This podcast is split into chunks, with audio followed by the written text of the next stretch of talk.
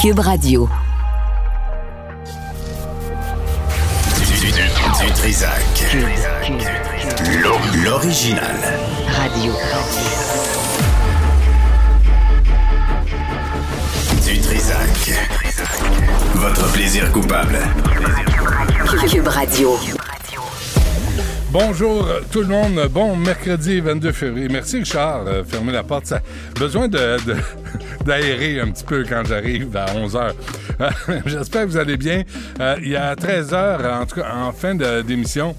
J'ai un patron qui me dit, euh, dis plus l'heure, là.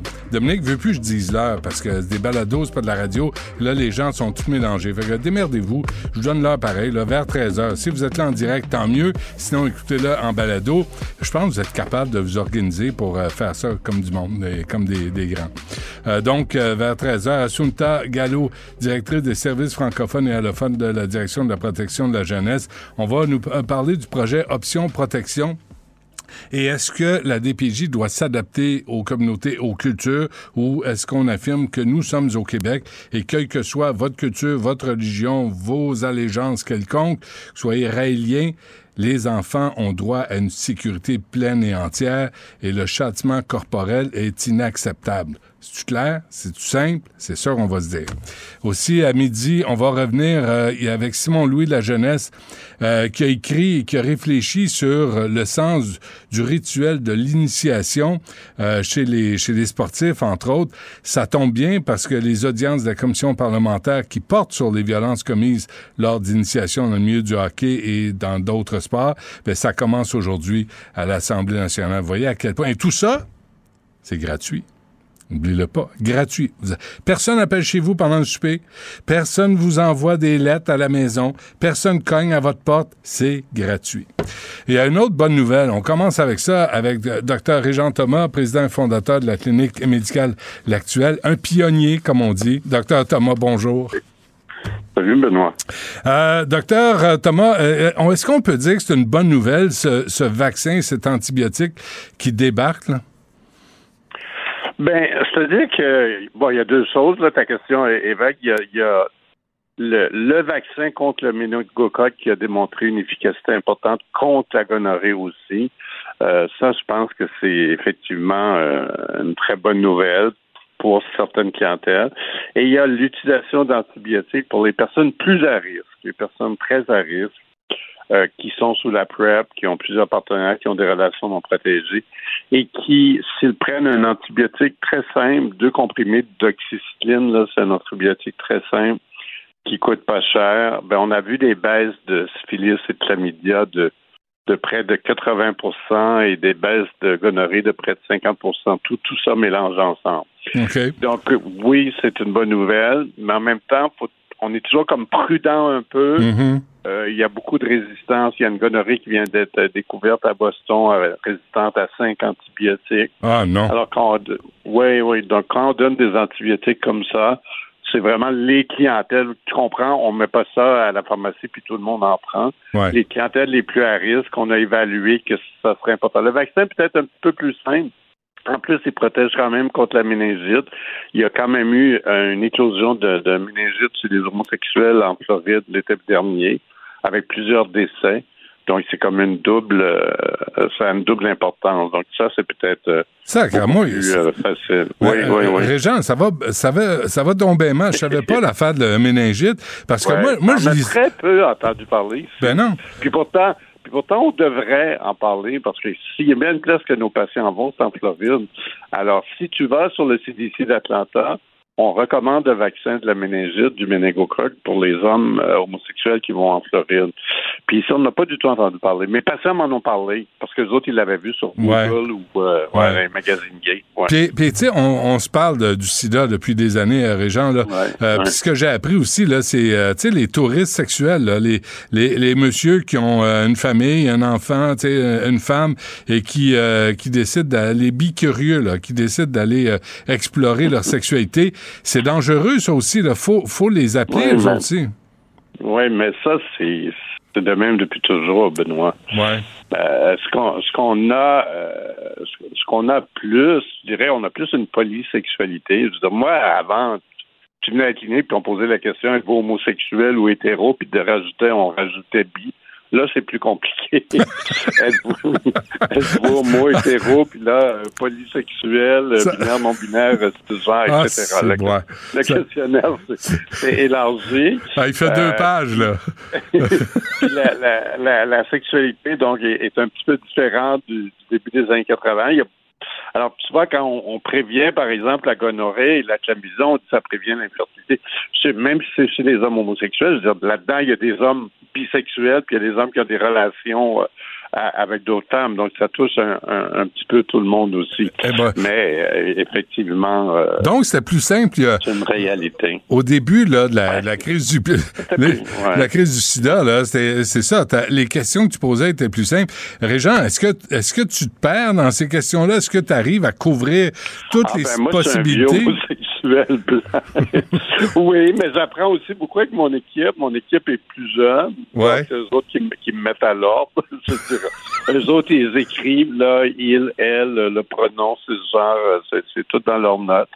Puis bon, ben écoute, moi, je, je, je m'habitue. J'ai une équipe psychosociale qui sont jeunes, qui sont très préoccupés par toutes les questions de l'inclusion.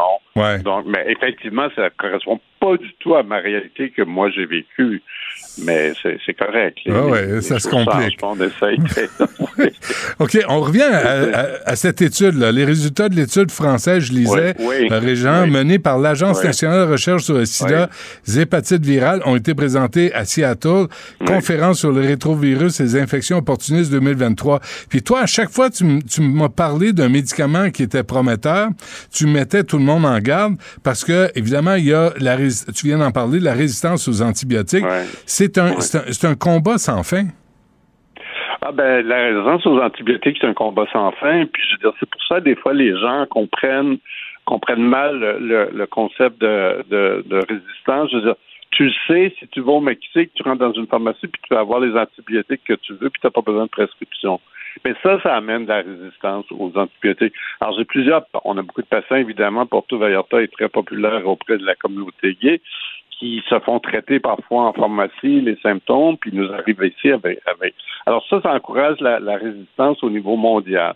C'est sûr qu'au niveau du, du Québec, on travaille avec la santé publique, on suit de près, mais la résistance augmente. La résistance à la gonorrhée, elle a augmenté. La résistance à la chlamydia, elle a augmenté. La syphilis, ça, ça répond encore bien à la pénicilline. Donc, euh, c'est c'est quelque chose qu'on doit suivre de près tout le temps. Et c'est un phénomène mondial qui touche beaucoup plus les pays pauvres. Parce que nous, en plus, ben, on fait des tests. Puis, Ouais. Si j'ai une gonorrhée, il va y avoir un test de résistance. Mais tu comprends que c'est pas ça dans le reste du monde, là. Ouais, une gonorrhée, on va te donner deux pilules, puis peut-être que ta gonorrhée sera pas guérie, puis que Hmm. euh, tu vas avoir une gonorrhée résistante. Alors, c'est un petit peu... Mais on est dans un monde qui voyage aussi, hein.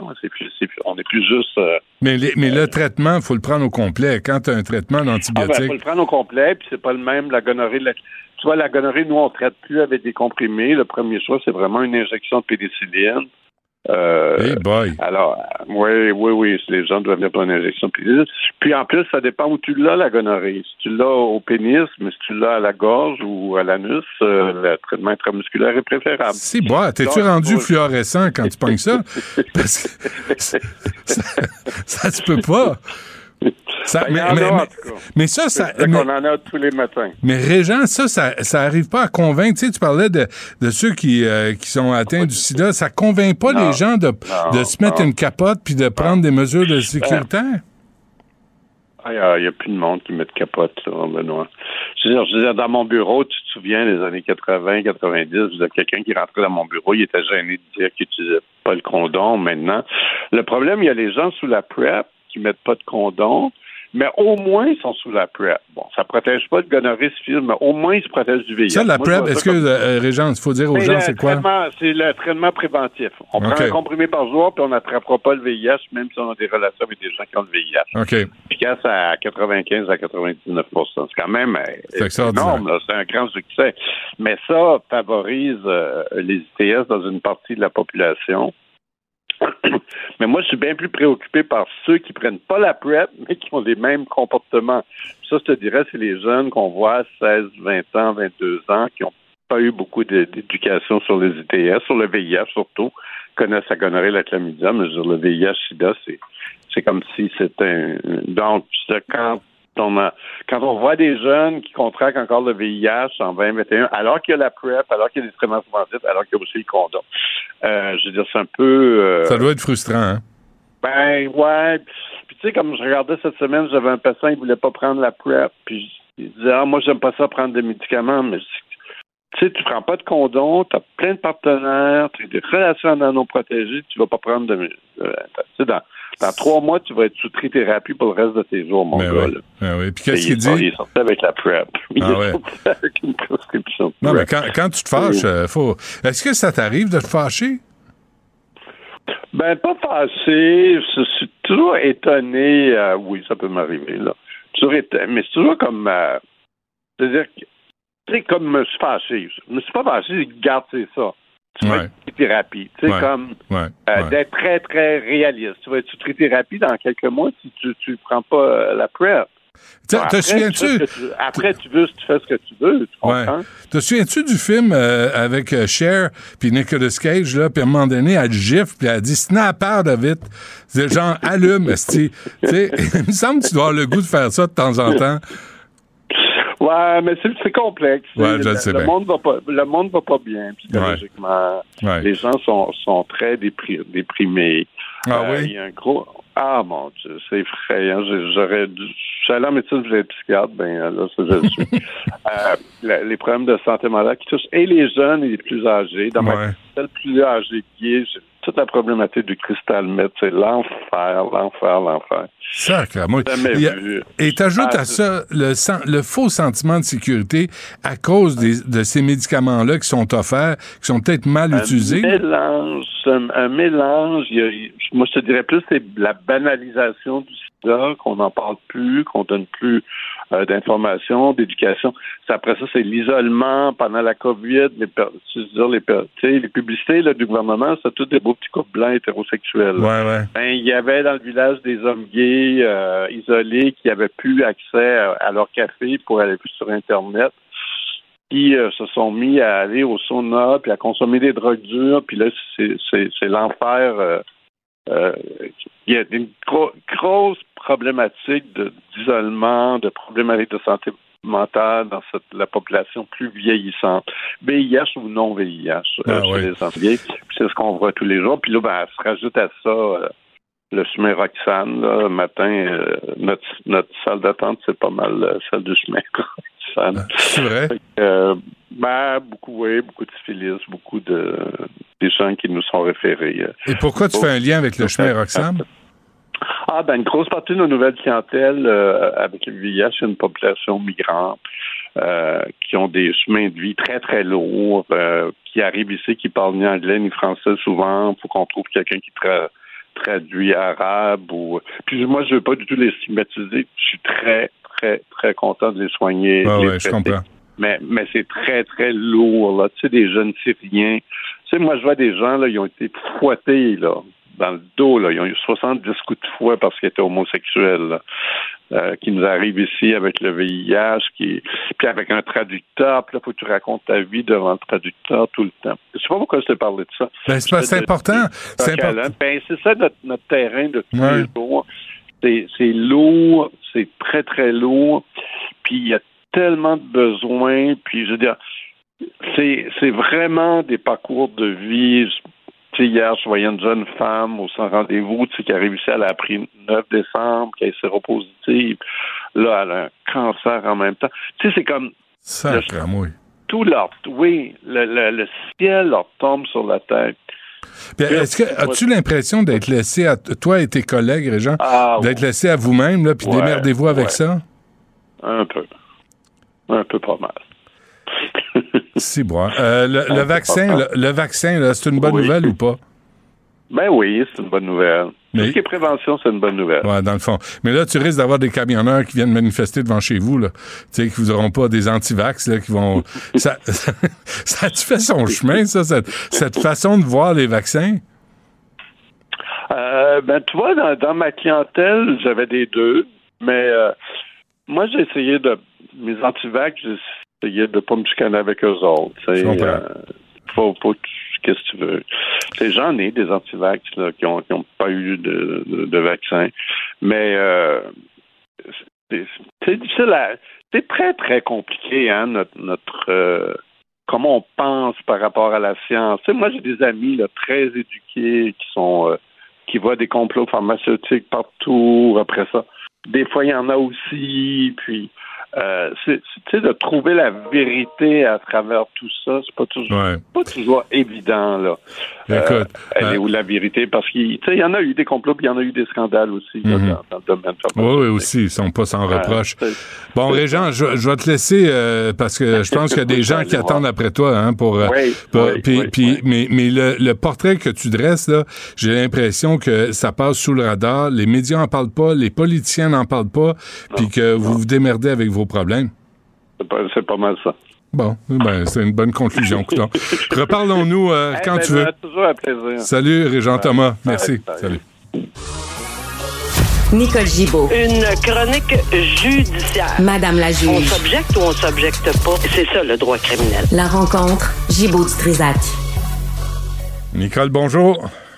Bonjour Benoît. Bonjour. tu vois, je viens de parler à Régent Thomas, là, puis il me dit le chemin Roxham, il y a des conséquences sur les, les gens qui attendent dans sa salle d'attente là, pour être soignés pour une ITS, pour euh, c'est une maladie euh, quelconque. C'est on a, on, je pense qu'on réalise pas euh, l'ampleur que ça prend là, dans le tissu social, puis tous ceux qui doivent récupérer, qui doivent aider, qui doivent attraper ceux qu'on échappe. Ben, c'est sûr que ça va, il y a des tentacules partout dans le système. Alors, euh, euh, c'est bien évident. Là, je suis pas du tout surprise que ça ne là dans l'éducation, dans ci, dans ça, dans, hein? dans plusieurs domaines. Bon, il y a une première victime, une présumée, excuse-moi, une présumée victime de Guy Cloutier, Mme Charon, euh, qui revient sur des événements qui seraient produits en 1979. Oui, mais ce qui est intéressant, puis ça sur quoi je veux développer, c'est pas sur parce que je je veux dire, je suis pas là pour euh, euh, porter jugement sur ce qu'elle dit ou comment elle dit ou qu'est-ce qu'elle sait. C'est pas moi, ce sera au tribunal de rendre cette décision-là. Mais ce qui est très, très important de comprendre, c'est qu'on n'est pas devant le tribunal en matière criminelle. On est au civil. Et là, euh, ça plusieurs personnes ont été très, très surpris parce qu'on est aux petites créances. Bon, voilà. Qu'est-ce que c'est? C'est une division de la Cour du Québec parce qu'il y a euh, à la Cour du Québec, il y a le civil, criminel, tribunal de la jeunesse, ou enfin, euh, ça, c'est différentes divisions. Mais dans le secteur civil, il y a la compétence de la Cour du Québec jusqu'à concurrence de 15 000 C'est une division spéciale qui s'appelle les petites créances. Tout le monde connaît les petites créances, mais c'est, là que cette dame-là a décidé de déposer sa requête. Puis c'est pas en matière criminelle, même si elle allègue des allégations, des euh, agressions, une agression sexuelle, mais c'est pour des dommages alors, financièrement, elle veut réclamer, puis c'est pas parce que ça vaut 15 000, dit-elle, mais c'est parce qu'elle n'a pas de sous pour euh, se permettre d'aller devant les tribunaux c'est-à-dire de se payer un avocat, etc. Parce que aller tout seul réclamer un million de 300 000, etc., juste les frais judiciaires sont énormes. Donc, pour un résumé, elle ne peut pas, dit-elle, se présenter, euh, euh, se permettre ça. Donc, elle a décidé, pour que son histoire puisse être entendue et surtout crue, dit-elle, de se présenter devant la Cour des petites créances, mais c'est un maximum de 15 000. Elle ne peut pas aller plus haut. Sauf que la différence avec le, recours criminel, qui est, parce qu'elle a tenté de déposer, mais sa plainte n'a pas été retenue. Donc, elle se retourne vers le tribunal civil, tout comme euh, plusieurs femmes se sont retournées euh, contre Gilbert Rozon dans différentes poursuites civiles qui totalisent pas loin de plusieurs, plusieurs millions. Il y a même eu un, recours collectif, on s'en souvient, qui n'avait pas été accepté, donc c'était pas le bon véhicule, mais ils ont pris chacun leur véhicule privé en, mhm. en, poursuivant Gilbert Rozon. Parfait. Mais bon, ils, ils avaient la capacité, j'imagine, de le faire. Elle, non. Alors, c'est pour ça qu'elle l'a fait. Sauf que devant le tribunal civil, c'est par prépondérance de preuve. Ce n'est pas une preuve hors de tout doute raisonnable, mais c'est quand même une preuve qui doit être faite. Il ne faut pas que les gens pensent que parce qu'une personne se présente aux petites créances, raconte quelque chose, sont automatiquement crus, point à la ligne, et jugement en argent va, va, va s'en suivre. C'est pas comme ça que ça fonctionne. Et ici, ben, dans les circonstances, on ne sait pas pourquoi, là, j'ai pas de raison euh, pourquoi Guy Cloutier ne s'est pas présenté, peut-être qu'il n'a pas reçu l'assignation, ça arrive souvent. Et si c'est le cas, il va être en mesure, si elle gagne, et je dis bien ici avec un immense S, euh, de pouvoir demander une requête en ce qu'on appelle en rétractation de jugement parce qu'il n'a pas été convoqué. C'est bien malheureux, là, parce qu'une convocation, ça pourrait se faire plus. Euh, euh je, je, m'en suis plein longtemps de ce genre de signification par la poste qui réussit jamais à atteindre la personne, mais il faut qu'elle prouve la faute faut qu'elle prouve évidemment le dommage. La faute, c'est évidemment l'agression sexuelle. Le dommage, le lien de causalité, mais tout ça doit être cohérent, se tenir. Puis seulement le juge qui a entendu hmm. les propos de cette dame-là euh, va pouvoir en décider. Puis il n'y a pas de, il y a pas de la différence, il n'y a pas d'avocat. Hein. Il n'y a pas un seul avocat qui a le droit de mettre les pieds ben, dans des circonstances particulières, mais j'entrerai pas là-dedans, des exceptions, mais pas d'avocat qui se présente pour euh, à la Cour des petites créances. Par contre, si euh, Guy Cloutier s'était présenté, évidemment, il y a une modification à la loi, là, euh, le juge aurait aurait été obligé de faire un peu le paravent entre parce qu'un agresseur, tu sais, une personne qui, est qui se dit victime d'agression sexuelle, se faire contre-interroger par la présumée agresseur, ben, c'est très, très difficile. Mais hmm. c'est pas arrivé parce qu'il n'était pas là. Bon, euh, peut-être peut il l'a envoyé par fax, hein? Tu euh, ben, c'est ça qui me désolait. Moi, je, les yeux me, me retournaient dans la graisse de bine quand je voyais que le défendeur n'était pas présent. Pourquoi? Ben, c'est parce qu'on l'a envoyé par la poste. On n'a pas eu de retour. Ben oui, mais peut-être que si on avait pris un moyen, mais il y a des coups. Ça, mais ça doit être insultant pour la victime sais, qui, qui dit, attends une minute, ils se présentent pas parce qu'ils n'ont pas pensé de, mettre un thème sur l'enveloppe?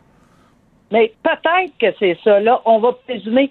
Là, j'ai lu dans différents papiers que peut-être que le greffe a décidé de ne pas. pas je, je, serais extrêmement surpris. Je, je ne prêterai jamais ces intentions-là au greffe parce qu'ils décident pas par eux-mêmes de ne pas envoyer la convocation. Voyons donc. Je, moi, j'ai jamais vu ça dans ma vie, mais que ça se perde dans brume, excusez l'expression, mais oui, c'est bien possible, et qu'il y a des façons de s'assurer euh, de signifier comme du monde, mais sauf qu'on m'a répondu, et on m'avait répondu qu'il y a des coûts euh, associés à tout ceci. On ne peut pas se permettre d'envoyer un huissier à chaque porte.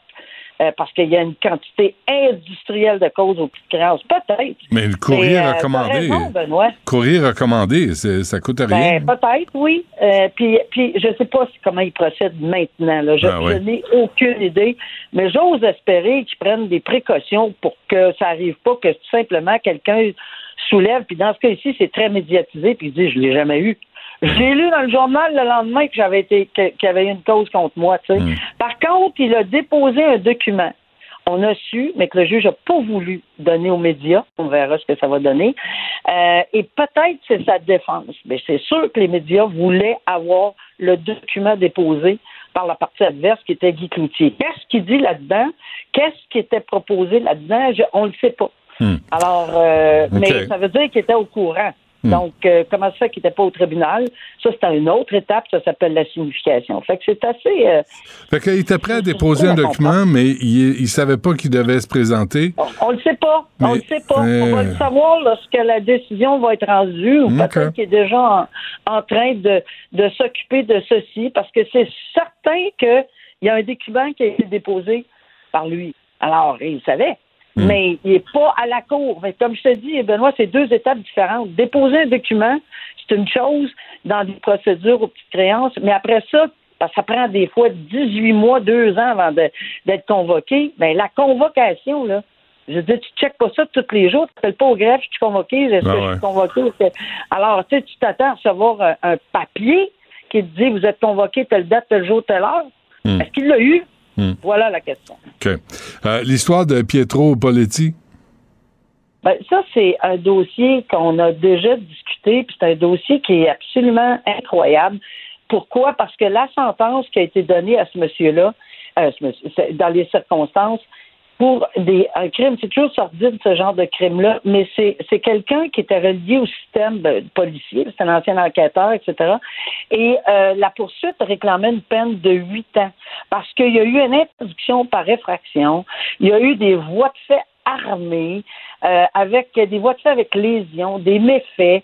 Euh, il a été condamné à quatre ans d'emprisonnement par euh, une juge de la Cour du Québec. Bon, c'est pas la première fois que ces jugements. Ça, mais attends, attends, Nicole, parce que c'est pas clair. Là. C'est, la, la poursuite a décidé d'en appeler de la peine imposée à l'un des trois hommes qui ont battu l'ex-enquêteur du service du SPVN spécialisé dans le crime organisé, Pietro Poletti, chez lui en juin Ouais. 2020 et qui ont molesté sa mère qui avait dans les 80 ans.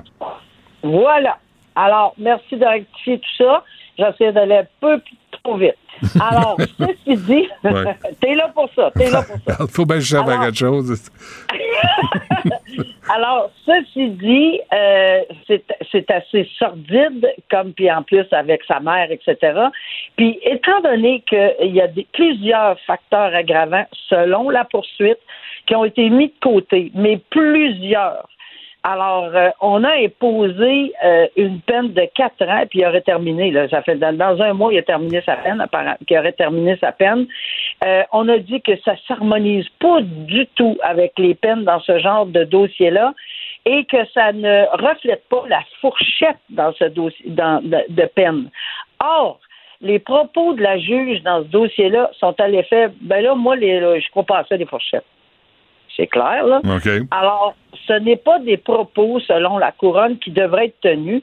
Que la juge y croit et qu'elle n'y croit pas, bon, ben, garde, ça se peut, mais pas dans une décision pour rendre une sentence en disant, de toute façon, moi, j'y crois pas. Donc, on verra si la Cour d'appel va accepter d'entendre ceci pour essayer de départager ce qu'elle a dit, cette juge-là. Euh, je te souligne que c'est pas la première fois qu'on entend des décisions euh, qui sont en appel euh, dans, dans, dans son cas.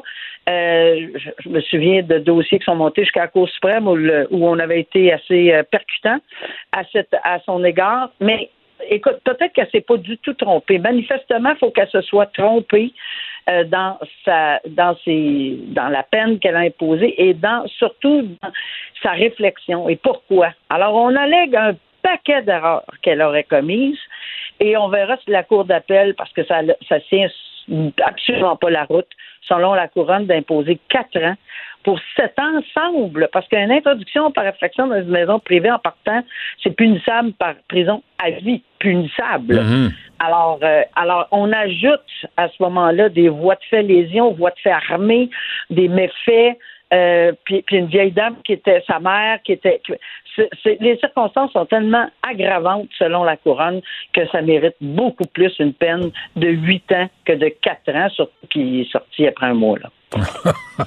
De toute façon. Euh, Nicole Gibault, merci. Ouais. On se laisse là-dessus, puis on se reparle demain. OK, merci. Merci. À demain. Au revoir. Salut.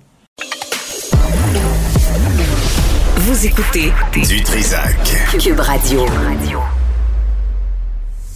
La rencontre Martino du Trisac. Ah, ça, ça regarde mal. Ça regarde mal.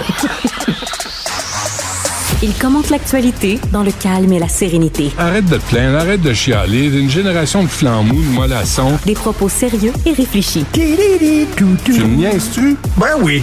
Brut de bouche. La sagesse en bouteille. Richard, euh, tu connais euh, Tarek Fatah? Oui. Oui. Je vais lire le Wikipédia, là, journaliste et auteur pakistano-canadien. Euh, le Fatah, M. Fatah prône les droits des LGBT, euh, séparation de la religion et de l'État, l'opposition à la charia, la défense d'une forme libérale progressiste de l'islam. C'est un, progressiste. Il a animé des euh, tribunes téléphoniques à la radio. Il s'est présenté en politique euh, et je le suis, moi, sur Twitter, de façon... Il écrivait pas dans le National Post, me semble. Cas, Ouais, c'est ça. tout ça. Et là, hier, euh, il a envoyé un mot sur euh, Twitter. Euh, c'est pas la première fois. Il dit euh, que c'est en anglais. Il dit Just received a death threat from some Muslims on Twitter. Il dit J'ai reçu des menaces de mort par certains musulmans sur Twitter. Il dit le, le message disait Monsieur Tarek Fatah, Your time is coming. Be ready for Sartan Juda. Et ça, ça c'est une expression qui veut dire décapitation. Bon, bon, bon, bon, bon. Benoît, Et là, encore, encore des propos islamophobes. Ouais, Benoît, arrête. Madame. El Gawabi, elle Je- va faire une plainte contre toi. Encore des propos islamophobes. Es-tu Ouais. en train de dire que tous les musulmans sont des radicaux? Non, non, mais on sait bien que c'est pas ça. Non, non. Mais, mais donc, Mais il là, il a fait reçoit des suivre ça à la menaces. police de Toronto. En 2017, en 2017, la police indienne a arrêté deux hommes euh, qui, étaient, qui avaient été engagés pour l'assassiner, Tarek Fatah. C'est quand même quelqu'un de connu. Là. Dans le Canada anglais, il est très connu. Sa fille, Natasha Fatah, anime les nouvelles euh, et, et, euh, et- et, chef d'antenne à, à CBC. Elle est formidable en passant, elle fait un super travail. Et, euh, et lui, euh, vraiment, il a fait partie du parti du NPD fédéral. Il l'a critiqué. Euh, tu sais, il, il est mêlé à la politique, mais ce qu'il veut, lui, c'est l'ouverture sur le monde. Mais là, il y a des gens qui vont dire, ouais, des, des, des, des- des- des menaces de mort sur Twitter, des médias sociaux, tout le monde en reçoit. Mais tu sais, il faut même pas banaliser là, cette gang-là parce qu'on rappelle, on rappelle qu'il y avait Théo Van Gogh. Théo Van Gogh Ben oui. était euh, journaliste, réalisateur de films. Documentaire. Euh, il se promenait en plein jour à Amsterdam. Il avait reçu des menaces de mort parce qu'il critiquait les islamistes. Il se promenait en plein jour à vélo à Amsterdam. Il y a un gars qui a sauté dessus puis l'a poignardé dans le cœur. Puis il est mort. Il, Il est en vélo. Là. Il est- Il en vélo, en plein vélo. jour, comme une, une rue hyper passante. Là. Non, mais c'est parce qu'on peut pas, on peut, on peut pas fermer les yeux là-dessus. Puis on peut pas dire c'est, c'est pas grave. Euh, Monsieur Fatah, lui, avait reproché au NPD d'avoir ouvert ses portes aux islamistes sous Alexa McDonough et que sous euh, Jack Layton, il les avait vus envahir le parti. Soit dit en passant, par hasard, j'ai vu qu'Olivia Chow, l'ancienne épouse de Jack Layton, applaudissait la nomination d'Amira El-Gawabi à la commissaire de Ah l'islamophobie. oui. Ouais. Ça, on appelle ça des islamo-gauchistes. Ouais. C'est-à-dire une gauche naïve, puis tout ça, puis qui voit là, euh, la nomination de, de gens euh, euh, comme ça comme euh, étant une, une, une ouverture à la diversité. Monsieur Chalgoumi, l'imam Chalgoumi, c'est un imam. C-H-A-L-G-H-O-U-M-I. Tapez ça. C'est un imam qui était, il vit sous protection policière parce que lui, justement, au lendemain de Charlie Hebdo, il a dit, premièrement, que c'était cœur, les musulmans radicaux, puis calmez-vous. Puis il, s'est demandé comment ça se fait qu'il n'y avait pas plus de musulmans qui critiquaient les islamistes. Un gars hyper ouvert, Chalgoumi. Un imam. Un imam? Ben oui. Il vit sous protection Alors, va- euh, allons- policière. Allons-nous traiter un imam d'islamophobe? Ben, c'est sûr. Moi, je suis convaincu que tu prendrais des extraits là, de, de- de discours de M. Euh, euh, Chalmougui et euh, tu donnes ça à Mme El Gawabi sans dire que c'est un imam qui a fait ça, puis elle dirait c'est islamophobe. Elle dirait c'est islamophobe. C'est juste, vous pouvez être en désaccord avec ce qu'on dit, vous pouvez être en désaccord avec la politique de quelqu'un, mais le menacer de mort, menacer quelqu'un de mort, essayer de, de poignarder, pas essayer, réussir de poignarder euh, Salman Rushdie parce qu'il a écrit un roman en 1988, le- lui crever un œil, tu sais, le, le rendre handicapé euh, d'un bras, parce que vous n'êtes pas d'accord, ça dépasse l'entendement, mais on, Mais- on hésite à condamner parce qu'on veut pas faire d'amalgame. Moi, j'ai On- dû déménager en plein hiver, Christy, super rapidement, OK, là. Euh, au lendemain de Charlie Hebdo, euh, j'ai été contacté par des policiers de la SQ qui m'ont rencontré parce qu'il y avait des menaces sérieuses à mon endroit, puis ils voulaient pas niaiser avec ça. Fait qu'ils m'ont dit, quand tu pars de chez toi, essaie de prendre des routes différentes quand tu t'en vas au travail. Et, euh, et quand tu prends le taxi, prends pas le taxi de chez toi directement, prends-le à 3-4 rues de chez toi. Et quand tu te fais débarquer du taxi, bon, 3 4. Alors, j'ai fait ça. J'ai fait ça pendant un bout de temps. Et à un moment donné, je sors avec Sophie. On était un petit peu paf. On prend un taxi, j'oublie ça. Et on, on donne l'adresse chez nous. Le chauffeur de taxi, quand c'est le temps de payer, il se retourne puis il me reconnaît. Là, il se retourne vers Sophie puis il dit tout ce que tu as trouvé à marier, toi, lui, était, musulman. C'est tout ce que tu as trouvé à marier. C'est un écœurant, c'est un raciste, c'est un raciste, un islamophobe, ton mari. Puis il commence à gueuler après euh, Sophie en disant Avoir su, je ne vous aurais pas laissé monter dans mon taxi. Tout ça, moi, je prends le, le 911. J'appelle la police. Et là, lui, il regarde, et je vois qu'il regarde mon adresse. Il regarde mon adresse, il spot mon adresse. Le lendemain, la maison était à vendre le lendemain, en plein hiver. On voulait pas déménager, on était bien là. On était, on était devant un parc et tout ça. Le lendemain, j'ai mis la maison en vente en disant on est grillé, c'est fait. On est grillé. Wow. Fait que, on a déménagé en plein hiver, on ne voulait que- pas déménager. Ma question, est-ce que tu as laissé un pourboire? mais mais c'est parce que là, euh, vous êtes au Québec, vous êtes au Canada. Là, prenez vos hosties de pilules aux 4 heures. Là. Puis si vous n'êtes pas d'accord, ben écrivez un texte. Puis écrivez, euh, tu sais, euh, moi là, El Gawabi devrait être commissaire aux crinqués religieux. Qui sont Point. pas capables de prendre Point. la critique, qui sont pas Ouais. capables de négocier, ils sont pas capables de- d'échanger parce qu'ils parlent au nom de Dieu. Donc tu peux pas échanger avec quelqu'un qui parle au nom de Dieu. T'as nécessairement tort. Fait que Mais El que Gawabi, si, elle- que- si elle veut se rendre utile, là, peut-être, peut-être rencontrer tous les cranqués religieux de toutes les hosties de Attends, religion en passant. Nomme-moi un Canadien qui a récemment été menacé de mort par les catholiques. Par les bouddhistes.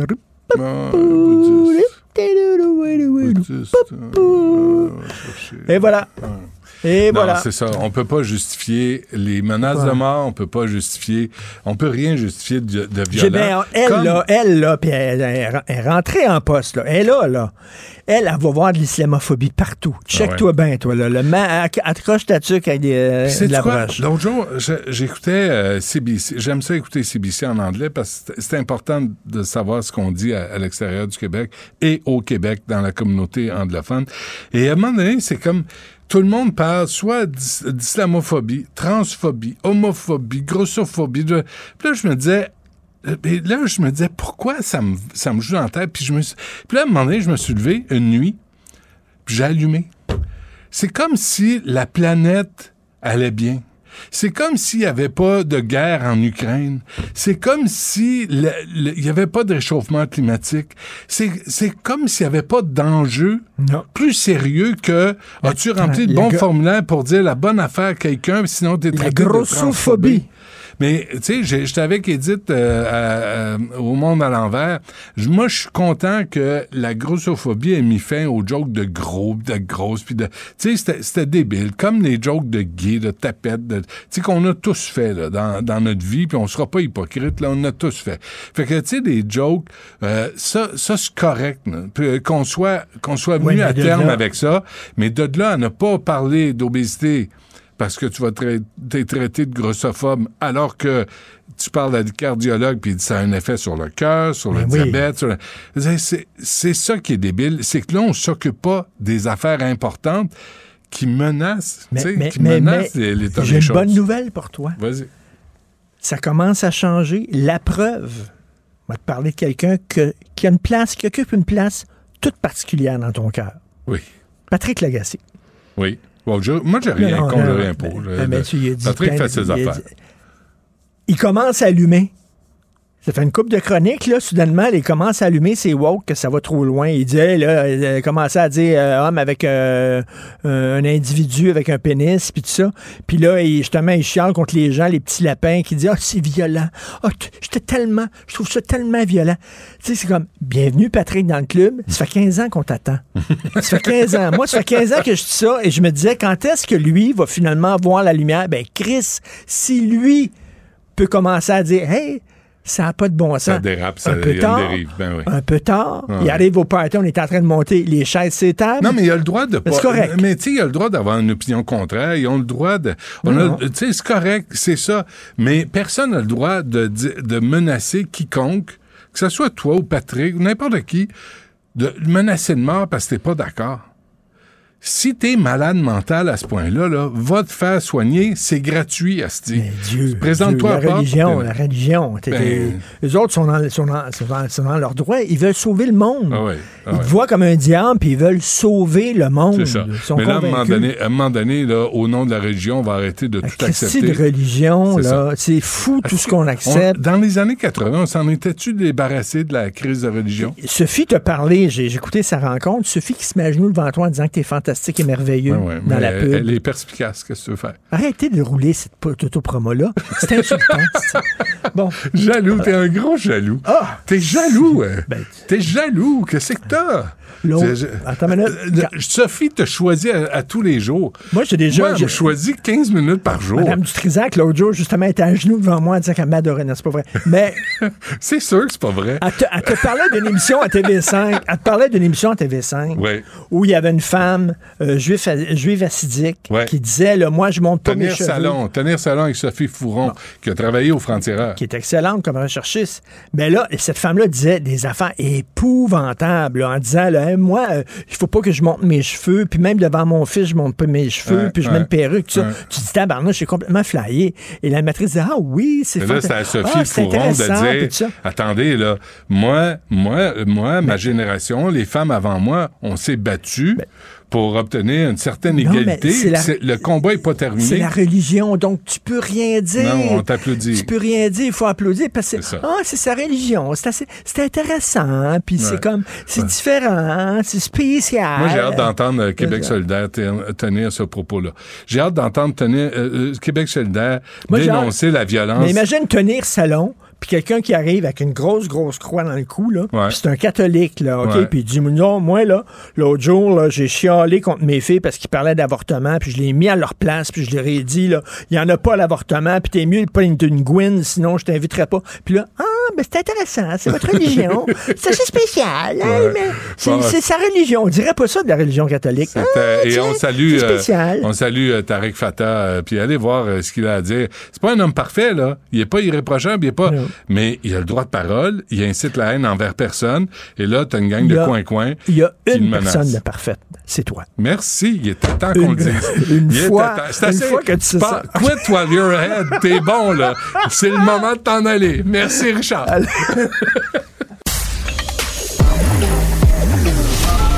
Joignez-vous à la discussion. Appelez ou textez le 187 Cube Radio 1877 827 2346. Philippe Richard Bertrand est avec nous, expert en commercialisation et technologie, animateur du balado PME Inc. Euh, Qui tu reçois? Yes. Euh, on reçoit des entrepreneurs. À tous les semaines, on reçoit deux entrepreneurs. Shaquille? Ouais, Shaquille O'Neal. Raconte- raconte vite, euh, Ouais, L'histoire de Shaquille. O'Neal, euh, ben, en fait, c'est une histoire qui est connue, mais Shaquille O'Neal cherchait des caméras à mettre euh, dans sa, dans sa, sa somptueuse Caméras de maison. surveillance, Des hein? caméras de surveillance, puis il y a eu une soumission de 80 000 Puis il a dit, ouais, 80 000 Non, c'est ça. Ah, lui, il, il- il est allé chez Best Buy, genre, là, puis il a acheté la- le ring, tu sais, la, petite caméra que tu mets. Puis il a, il a acheté les caméras sans fil qui viennent avec. Puis il a trouvé ça tellement impressionnant parce que c'est plug and play, il les a mis lui-même, qu'il a décidé d'acheter une participation dans, dans la- dans cette compagnie-là par après. Puis la compagnie a été, euh, dans le fil du temps, vendue à 1 milliard pour euh, Amazon. Tabarnak. Ah, il a fait de la grosse Puis, place. puis à, la, à la grandeur qu'il a, euh, Shaquille, il s'est juste Ah, tendu il les est- bras ah, écoute, pour à l'installer. 7 là. heures, là, tu sais, il a mis la petite marche d'un pied. Là, Ouais, ouais, c'est ça. Puis il touchait à la corniche. bon, euh, donc, nous, on était euh, le 20 février. Oui. Tu avais promis d'embarquer sur euh, SAQ Click? Ouais. Puis j'imagine que ça a marché là, comme du beurre d'emploi. Ben, en fait, la première chose que j'ai été surpris, c'est que quand que je me suis branché vraiment, là, parce que, tu sais, je, je l'ai essayé, là, puis je t'ai même envoyé une capture d'écran, ça, ça me disait, t'es dans ligne d'attente pour 36 minutes. Puis là, je disais, attends, là. Tu sais, imagine, tu, vas pour faire ta commande Amazon, là, puis on te met dans une ligne d'attente virtuelle pour acheter fermes. ton item. Tu fermes. Ben, T'achètes tu vas tout cacher. Tu, Ben ouais. vas tout casser. En plus, parce que tu comprends que là, les services ont pas fonctionné pour le commun des mortels depuis un mois. Il y a des gens qui avaient des permis à renouveler. Moi, je, je voulais me connecter juste pas pour faire mon baveux. J'ai reçu mon Oui, renouvellement. oui, non, non, j'ai reçu mon renouvellement de permis de conduire parce que c'est ma fête le 17 mars. Donc, il faut que je renouvelle. Ah, ben, bonne Mais c'est pas la bonne adresse. Genre, je vais faire ça en ligne. Ben je vais faire ça en ligne. J'ai attendu lundi. Puis finalement, ça a jamais fonctionné. Jamais. Jamais. As-tu attendu le 36 Oui, j'ai minutes? attendu le 36 minutes, puis moi, si à votre Est-ce tour. qu'il y avait de la musique? Non, non, non, c'est Ta- comme un ta- écran avec un petit, euh, Ah, un, petit un petit curseur qui dit euh, euh, ta, ta file d'attente. Puis, bon, moi, quand je suis arrivé pour me connecter, pouf, je suis retombé dans le fil d'attente. Comme de la magie. Qu'est-ce que t'as dit? Ouais, j'étais en tabarnak.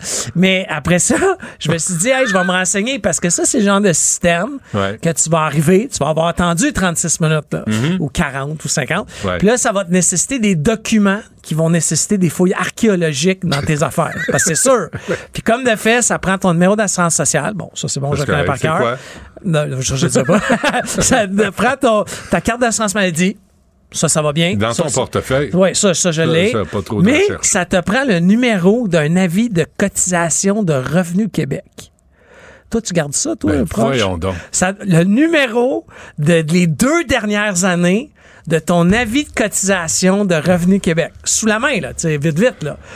Puis euh, là, Sous la main. C'est quelque chose que personne a. Puis là, je me suis dit, OK, là, j'ai écrit à mon comptable. Puis il dit, Philippe, je te les envoie chaque année. Moi, ça me dérange pas. Je vais le chercher. C'est 85 pièces de l'heure. Là, j'ai dit, bon, je vais le chercher. Là, je l'ai trouvé. Super content. Yes, sûr, je l'ai scanné. Je l'avais gardé. Et là, ça prenait, ça prenait pas mon numéro. Ça disait que mon numéro était invalide. Là, ça dit d'appeler Revenu Québec. J'ai tout fait ça, là. Là, t'appelles Revenu Québec. Là, t'attends un autre 45 minutes. Sais, parce que Revenu Québec, là, tu sais. Et t'as rien d'autre à faire là, pendant ce Non, temps. non, non, non, non, non, non. Ça, faut que tu euh, restes captif sur ton téléphone. Ouais. tu sais. Et là, je prends un agent de Revenu Québec et là, qui me demande de m'identifier. Moi, ça va bien, là, mon, mon nom, mon numéro d'assurance sociale, une adresse, ça, ça allait super bien. Là, je dis, euh, j'ai besoin d'un numéro d'avis de cotisation parce qu'il faut absolument que je renouvelle mon permis de conduire. C'est Pour mon travail, c'est indispensable. Ben, il dit, Monsieur Bertrand, il dit, on va vous le poster. Je dis, non, non, non, non, je- je- j'en veux pas de copie. Je dis, je l'ai la copie, mais ça me dit sur SAAQ clic que le numéro est pas valide. Il dit, ah non, non, on peut pas vous donner le numéro, euh, c'est impossible, faut que je vous le poste, M. Bertrand. Puis attendu une seconde. Quand vous me gossez, là, puis vous me demandez de vous envoyer des fax parce que j'ai oublié un papier, je regarde, là, tu vas prendre le même fax, mais tu vas le faire dans l'autre sens. Tu vas me le faxer. Ça, M. Bertrand, on peut pas faire ça. C'est parce que c'est des, des, des- des informations confidentielles. Mais je m'attends, là. Je l'attends, là. Je dis, moi, je t'en envoie des informations confidentielles par fax. Quand je suis en retard, ça, ça marche. Mais toi, tu peux pas m'envoyer. Ah, là, je n'ai pas pu aller sur SAAQ clic parce que j'ai pas un numéro de- de- de- d'avis de, cotisation. Puis Tu attends- ben, t'attends le facteur, là. Mais tu comprends qu'ils vont m'envoyer le même avis de cotisation que j'ai déjà. Parce qu'il n'y en a pas d'autres. Et si ça marche pas, ça Ouais, marche ben pas là, plus. je sais pas. Rendu là, je me suis pas rendu là, là, j'ai d'autres choses à faire. Tu comprends que là, j'ai passé trois heures de mon temps depuis lundi à essayer juste de rentrer dans SAAQ clic. Hey, quand tu pognes un fonctionnaire constipé, là, Euh, hein, quand t'en pognes un là, qui dit ah ben non on peut pas euh, puis effectivement toi tu transmets des, des données à quelqu'un que tu connais pas tu, tra- tu transmets tes Ouais, données ouais. personnelles à quelqu'un que tu connais pas et là il constate que c'est toi qui es bien Mais tu toi sais, prends, prends, une, prends une banque, OK? Une banque, là, t'appelles, puis t'as un dossier difficile, peu importe, tu t'es fait frauder. Ils finissent par te dire, ça, c'est la nouvelle façon d'authentifier d'une banque, c'est, hey, on va t'envoyer un message texte sur ton numéro de téléphone. ben oui Puis tu peux pas leur dire, ah, envoie-moi aller au 51442. Non, non, non.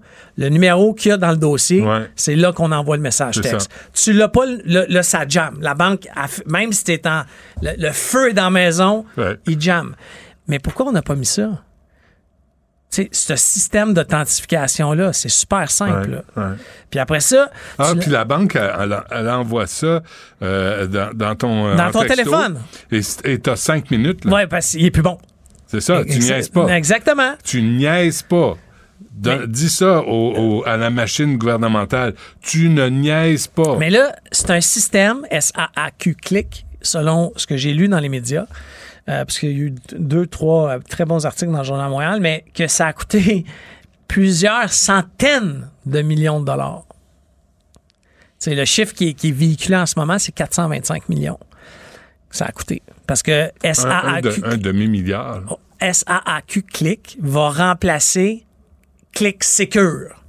Qui est ça, c'est un autre système Qui a pour, coûté. pour bien d'argent, mais qui, qui est comme désuet depuis plusieurs années. Là. Je pense que ça date des années 2000. Ça fait 20 ans. Là.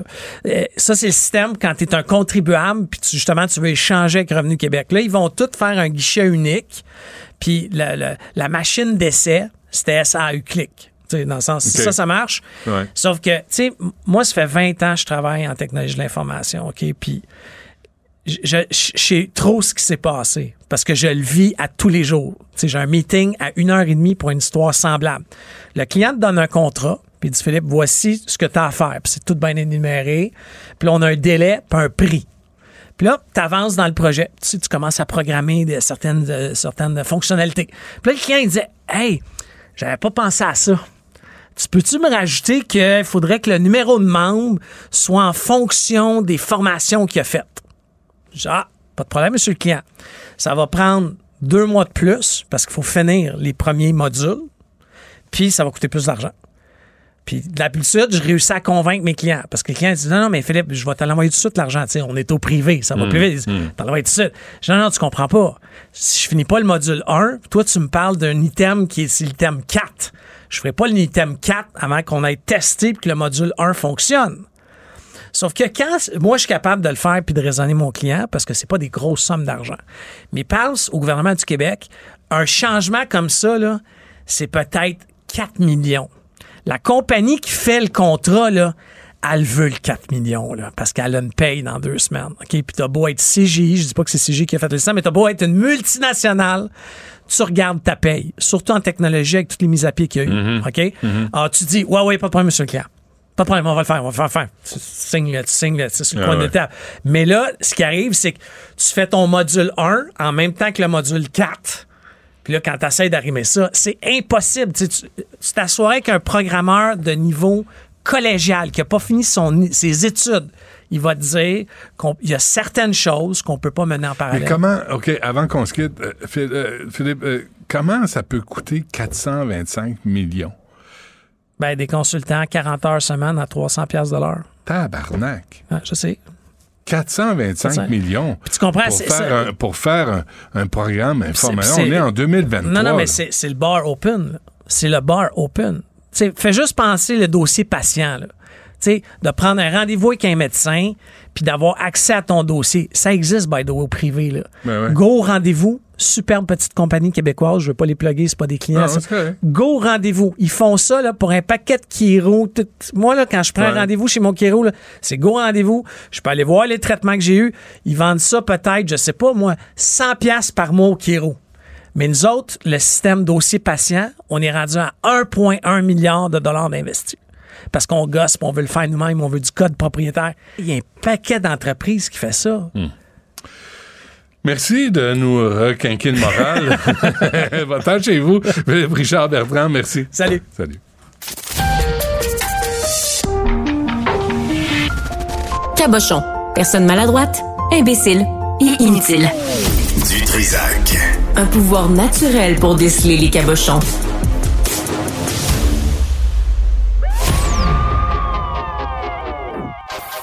Maxime Delan, Déjà un premier événement violent, journaliste à l'agence QMI. ça porte tout à fait la signature du crime organisé. Les faits divers avec Maxime Delan. Avec Maxime Delan.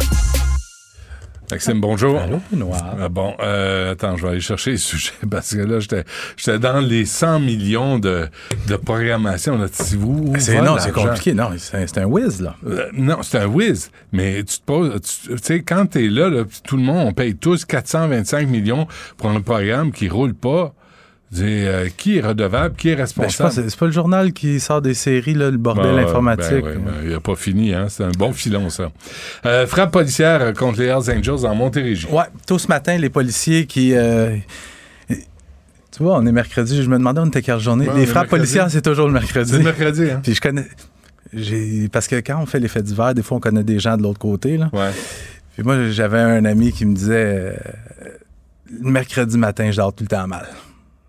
Parce que les frappes policières euh, antidrogue, c'est souvent le mercredi. Bref, tôt ce matin, les policiers qui sont débarqués dans plusieurs résidences de la région de Sorel-Tracy ont voulu mettre un terme aux, aux activités criminelles d'un réseau de trafic de stupéfiants euh, qui travaillait pour les Hells Angels. D'ailleurs, la présumée tête dirigeante de ce réseau-là, c'est un Hells Angels de longue date, un membre en règle, Serge Lebrasseur, qui a été arrêté lors de l'opération. Parmi les suspects arrêtés, il y a aussi un membre des Mean Tribe, qui est un club supporter des Hells Angels. Euh, les suspects, dans le fond, eux autres, utilisaient violence, intimidation pour prendre, prendre le contrôle total du trafic de stupéfiants dans la région de Sorel-Tracy. Puis maintenant, c'est comme ça que la police fonctionne. Avec l'arrêt Jordan, là, ce qu'on fait, c'est que l'enquête débute en 2020. 2021, on mène des perquisitions, mais on n'arrête personne. Et là, on, on- on amasse la preuve, on bâtit notre preuve. Mm. Et là, aujourd'hui, c'était la phase finale, donc les arrestations. Les Parce, que- parce que meter court, là, quand tu l'arrêtes, là. Et là, il applique l'arrêt Jordan, puis il dit, ben, monsieur le juge.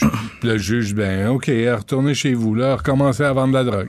Ben, depuis depuis l'arrêt Jordan, ce que les policiers faisaient, c'est que on menait une grosse opération policière, on arrêtait les gens, on menait des perquisitions toute la même journée, et là, les, les suspects étaient détenus je, ah, de façon Puis il préventive. passer à travers les dossiers. Ben, c'est- le juge Branton là, qui avait Ouais. libéré les, les Hells. Fait que là- maintenant, ce qu'on fait, c'est qu'on mène des perquisitions, on saisit de la drogue, on saisit de l'argent d'ailleurs dans ce dossier-là. Il y a de la drogue, des armes, euh, de l'argent comptant qui a été saisi. Et une fois que la preuve est bâtie et solide, on procède aux arrestations et Mm. les gens comparaissent. Bon, tu sais, des fois, tu passes devant une maison, tu te dis comment ils font pour se payer ça? je, je me dis, c'est un peu la question que tu vas te poser quand tu passes devant la- cette ancienne carte de tourisme Montérégie. Ah, Sylvie Lemieux. OK, ben, c'est le bureau d'enquête du Journal de Montréal qui, qui sort cette histoire-là aujourd'hui. C'est sur la plume de Sarah Maud Lefebvre. Euh, La femme, elle s'appelle Sylvie Lemieux. Elle était directrice des affaires corporatives chez Tourisme Montérégie, qui, dois-je te le dire, est financée très largement par les fonds publics. Mhm. Puis tout ce qui était question de dépenses, puis de chèques de paye, puis tout ça, à Tourisme Montérégie, ça passait par elle. Ça prenait une signature, la sienne. Hmm. À partir de 2013, elle a commencé à comprendre que, tabarouette, signature, elle a commencé à, à, frauder carrément Tourisme Montérégie pendant près de 10 ans. Entre 2013 et 2021, je te donne des exemples de ce qu'elle faisait. Elle pouvait se payer l'épicerie, des, des- des voyages, aller changer ses pneus, aller... Et elle payait ça avec sa carte de crédit, puis après, elle se faisait des transferts bancaires à partir du compte de Tourisme Montérégie pour payer ses comptes de carte de crédit. Ben oui, on lui doit ça, à la pauvre femme. Oui. Sylvie Lemieux aussi, elle, elle s'est versé euh, près de 100 000 en heures qu'elle n'a pas travaillé parce qu'elle était responsable des, des de Tourisme. Montérégie. Oui. Elle- avec le, le compte, avec la carte de Tourisme Montérégie, elle s'est payé une nouvelle toile pour sa piscine creusée à 7 000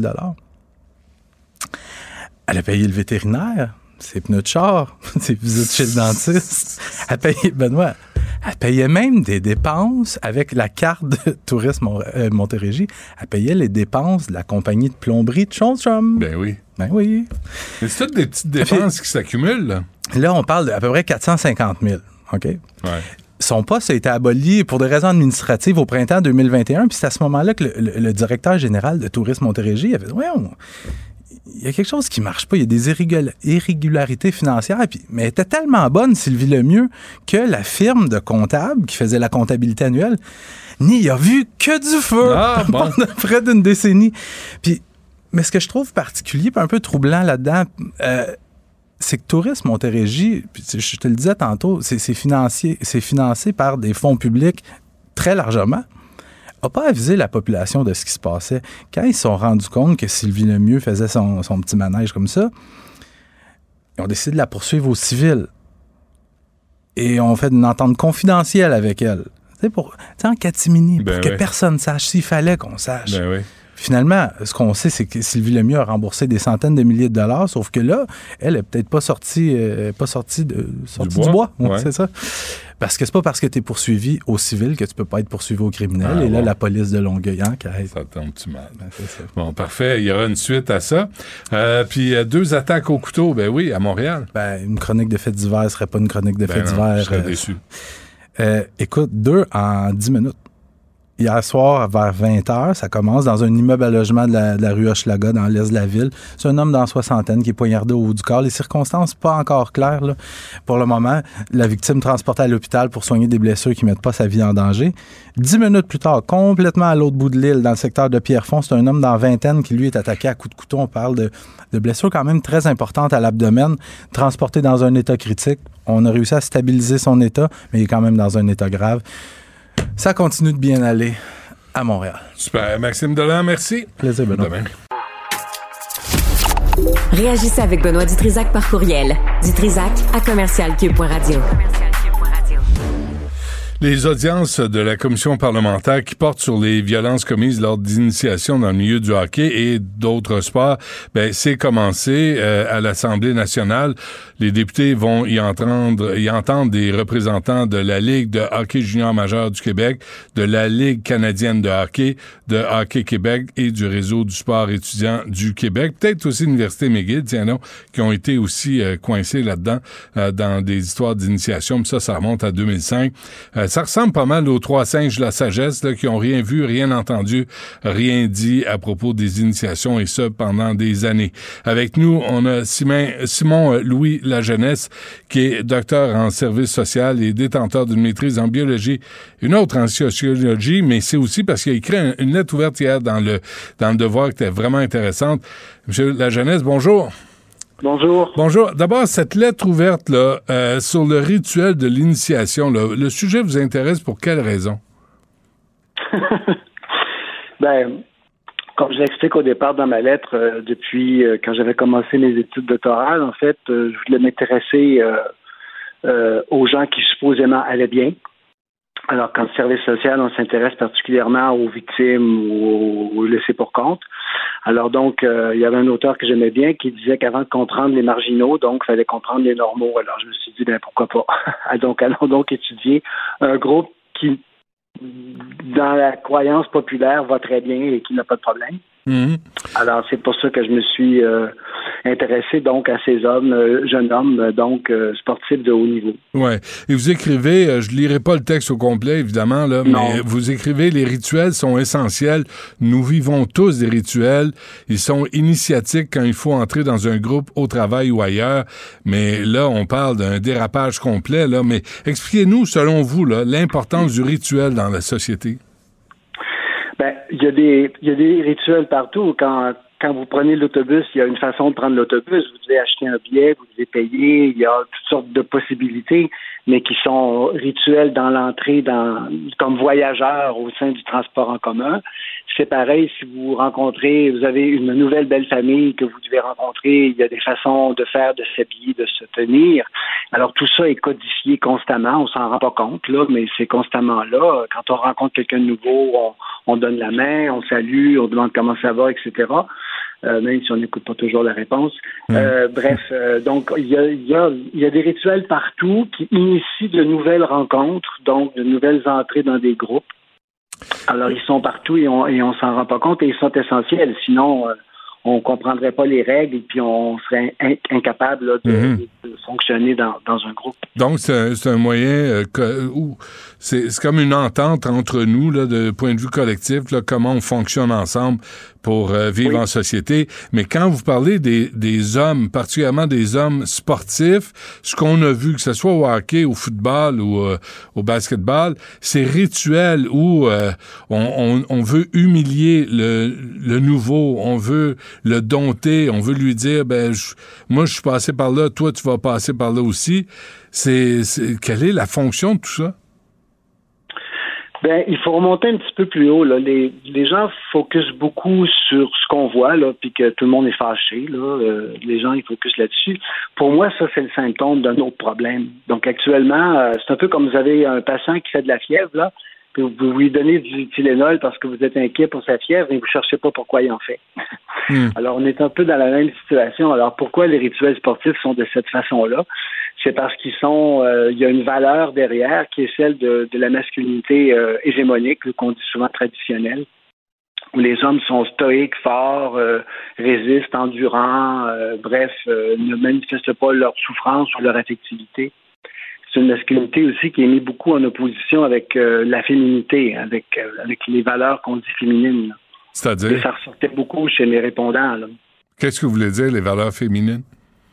C'est-à-dire que, par exemple, pour revenir à, ma recherche, quand je demandais euh, à mes répondants de se coter sur 10, par exemple, 10 étant le maximum de masculinité, là, je leur demandais de se coter sur 10, ben, qu'ils se mettaient 5 ou 6 sur 10, moi, je leur, demandais, je leur demandais toujours comment t'en viens à mettre ce chiffre-là?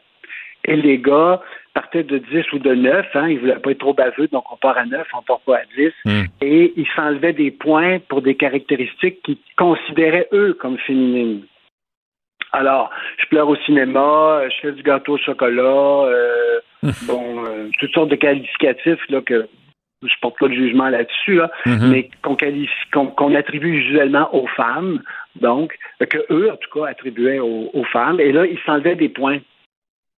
Et c'est comme ça qu'ils euh, se retrouvaient à avoir un 5 ou 6 euh, sur 10, alors que j'avais devant moi des gars en hyperconformité, là. Ah oui, des, des je dirais pas des douchebags, là, mais, mais, mais des, des Non, non, c'est ça. ça. OK. Vous avez coécrit aussi un ouvrage, M. La Jeunesse, euh, sur les motivations suicidaires des jeunes hommes, Oui. où, où vous faites Avec référence dans votre... Ouais, dans euh, le titre était Oui. Mort ou Fif. Mais tout ça, là, c'est, c'est, c'est quoi? Le, le lien de tout ça, c'est la masculinité toxique, c'est le, le rituel pour, qui renforce euh, cette perception-là d'eux-mêmes face à des jeunes hommes? Oui, en fait, ils sont prises dans des valeurs masculines que je qualifie de toxiques et de surannées. Donc, le, le stoïcisme, la force, l'endurance, etc. Et évidemment, ce sont des valeurs qui sont homophobes. Alors, euh, on a ici une grande présence euh, d'homophobie là-dedans, euh, qui est là. D'ailleurs, je le précise, et c'était euh, ça pourquoi nous, nous avons choisi ce titre pour le livre Mort ou Fif, Michel et moi. C'était parce que les répondants préféraient être morts que fif. hein. Mhm. alors, je trouvais que le jeu de mots était extraordinaire avec mon vif, Ben oui. évidemment. Ben oui. Alors, c'est donc pour ça que nous avons choisi, Michel et moi, ce, ce titre-là, qui, je pense, était approprié. Mais effectivement, ce qui revenait toujours, c'était cette peur d'être homosexuel, d'être associé au féminin. Il y a toujours cette dichotomie-là qu'on retrouve euh, dans cette mentalité, dans cette idéalisation-là de la masculinité. Mais c'est fou, là, Toujours parce en- votre référence à l'homophobie, là, quand on regarde le détail du genre d'initiation que les jeunes Oui. subissent, c'est, il y avait Oui. toujours un caractère sexuel à ça? Oui, effectivement, la génitalité, mais il n'y avait pas seulement que la génitalité qui était présente, il y avait d'autres types de rituels aussi là, qui impliquaient toutes sortes d'autres choses.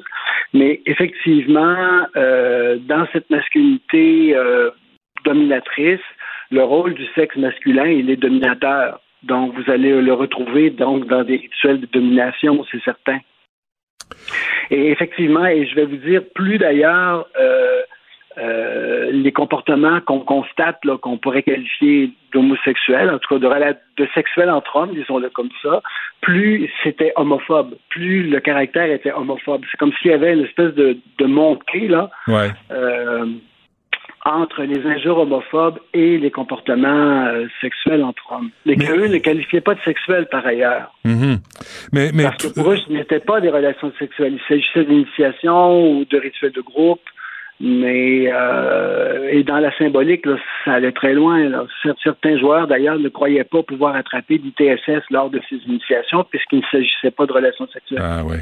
Euh, Monsieur la jeunesse, euh, tout ça, là, tous ces rituels qu'on a dénoncés, là, une commission parlementaire à ce sujet-là, comment ça comment ça fonctionne dans ce qu'on appelle l'esprit d'équipe, parce que une fois sur la glace, les joueurs doivent jouer ensemble. On parle de hockey, par exemple. Comment tout ça est, in- est intégré à l'esprit d'équipe et euh, à, l'uniforme qu'on partage? Oui. C'est parce que c'est sûr qu'il y a des gens là-dedans qui, qui, qui sont pas bien et, qui n'osent pas parler. Euh, il y en a qui s'en contentent, mais c'est tellement important d'être dans le groupe, d'être rendu là. Tu sais, quand vous êtes dans une équipe universitaire de hockey ou de football qui est prestigieuse, bon, vous êtes rendu là. Vous voulez être dans le groupe. Pour vous, ça vous confirme votre masculinité. Ces jeunes hommes-là sont prêts à n'importe quoi. C'est souvent par la suite, hein, on écoutait le joueur de hockey, là, Carcio, je crois qu'il s'appelle, Ouais. tout le monde en parle. Donc, ça lui a pris tellement d'années hein, avant de parler, avant. de- Pourquoi? Parce que c'est des, c'est des traumatismes souvent qui ressortent plus tard. Mais quand je demandais à, à mes répondants, oui, mais si tu vas pas à l'initiation, parce que j'avais des répondants qui allaient faire l'initiation, d'autres qui l'avaient déjà fait, ou qui initiaient les autres, puis je leur demandais, mais si tu vas pas à l'initiation, qu'est-ce qui va arriver? La réponse était, est-ce que tu as une autre question? Hmm. Tu ne peux pas ne pas y aller. Et si tu te plains, si tu dis, ben, je suis pas d'accord, Ouais. ben, t'es, t'es plus dans le groupe. Mais c'est le rêve de ta vie. Tu sais, as 16 ans, 17 Ouais. ans, 18 ans, Ouais. tu rêves d'être dans une équipe sportive prestigieuse, puis le prix à payer, c'est celui-là. Ben, tu te fermes les yeux puis tu y vas parce que c'est ça que tu veux faire. tu sais. Monsieur, monsieur la jeunesse, faut qu'on se quitte là, mais qu'est-ce que qu'est-ce que vous proposez? Parce qu'on peut pas entretenir ça, on peut pas fermer les yeux sur l'humiliation, sur les agressions, sur la violence de tout ça. Ben, moi, ce que je proposais dans mon livre et que je propose toujours, c'est des rituels inclusifs qui mettent en valeur la valeur des gens et non pas de, les écraser. C'est de mettre en valeur la, euh, toutes les toutes les questions de, de, de, solidarité euh, et de force des gens. C'est ça que je dis qu'il faut faire, mais il faut surtout changer les mentalités derrière et les valeurs masculines qui sont derrière ça. Ouais. Ouais, puis t'as là, euh, t'as des entraîneurs qui l'encourageaient, puis il y a des y a des adultes qui ont fermé les yeux sur tout ça. Et là, c'est juste. C'est parce que tous ces gens-là font partie de la même culture. Alors c'est très difficile de prendre un pas de recul puis de dire ok, moi je sors de la boîte là. Mm-hmm. Puis là, je vais parler de ça. Mais justement, je viens de dire, tu sors de la boîte. Donc, t'es plus dedans. Tu fais plus partie de l'équipe, là. T'es à l'extérieur. T'es plus là. T'es un entraîneur qui ferait ça. Mais c'est possible, vous savez, euh, rapidement, il y avait un de mes répondants, entre autres, qui me disait que lui, il avait joué au football très jeune, là. Bon, puis dans son petit village, il y avait un monsieur qui s'occupait de ça, etc. Et qui avait dit au départ, il y avait 10 ans, 12 ans, puis le monsieur avait dit, euh, ici, on est ici pour jouer. Si vous voulez vous jouer aux fesses, là, vous aurez à faire ça chez vous, mais ça se fait pas ici. Moi, je comprenais rien. Ah, ouais. pas de quoi il parlait. C'est quand je suis arrivé au cégep que j'ai compris de quoi il parlait. Ouais. Parce qu'avant ça, donc c'est possible qu'il y ait des entraîneurs, qu'il y ait des gens qui se tiennent debout, qui disent bon, écoutez, ici, ça se fait pas. Ouais. Puis ça s'arrête là. On fait autre chose ici. Puis ça s'arrête là. C'est, c'est un, mais c'est un gros changement de culture, là, ce qu'on annonce. Ben, il va falloir que, oui, qu'on fasse autre chose que de s'occuper des symptômes puis qu'on regarde la cause du problème, là. Parce que là, si on fait juste euh, crier au meurtre à chaque fois qu'on voit un Mhm. rituel qui, qui nous fait capoter, puis qu'on arrête ce rituel-là, ben il va en avoir un autre qui va apparaître en dessous. Là. Il va, il va arriver d'autres choses. Je veux dire, c'est Parfait. ça. Il faut arrêter de nourrir la bête. Là. Ça s'arrête là. Simon Louis, la jeunesse, euh, merci. J'invite les gens à lire votre lettre hier dans le Devoir. Merci à vous. Merci. Au revoir. Cube Radio. Les rencontres de l'heure. Chaque heure, une nouvelle rencontre. Nouvelle rencontre. Les rencontres de l'heure. À la fin de chaque rencontre, soyez assurés que le vainqueur, ce sera vous. Cube Radio. Une radio pas comme les autres. Philippe Vincent Foisier est avec nous. Vous savez, c'est le gars du matin ici à Cube Radio. hein. Et, Et euh, du midi, hein, qui est toujours là, lui. Qui est toujours là. T'es pas là l'après-midi, t'es pas là le soir, qu'est-ce que tu fais?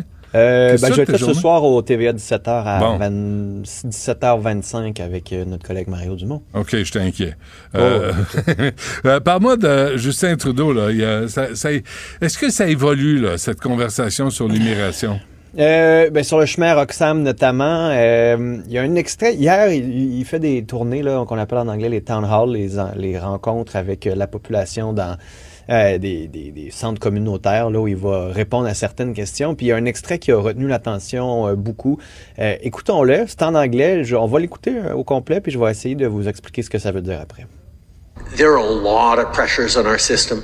Um, increasing the immigration levels, interestingly, will take some of the pressure off of the system uh, because the stream on bringing in permanent residents uh, is has got room to bring in more, and it's when people come as refugees and try to flip or get refugee crisis that it, uh, status that it sort of slows down the system a little bit. So increasing the levels will actually help bring in more people to respond to that.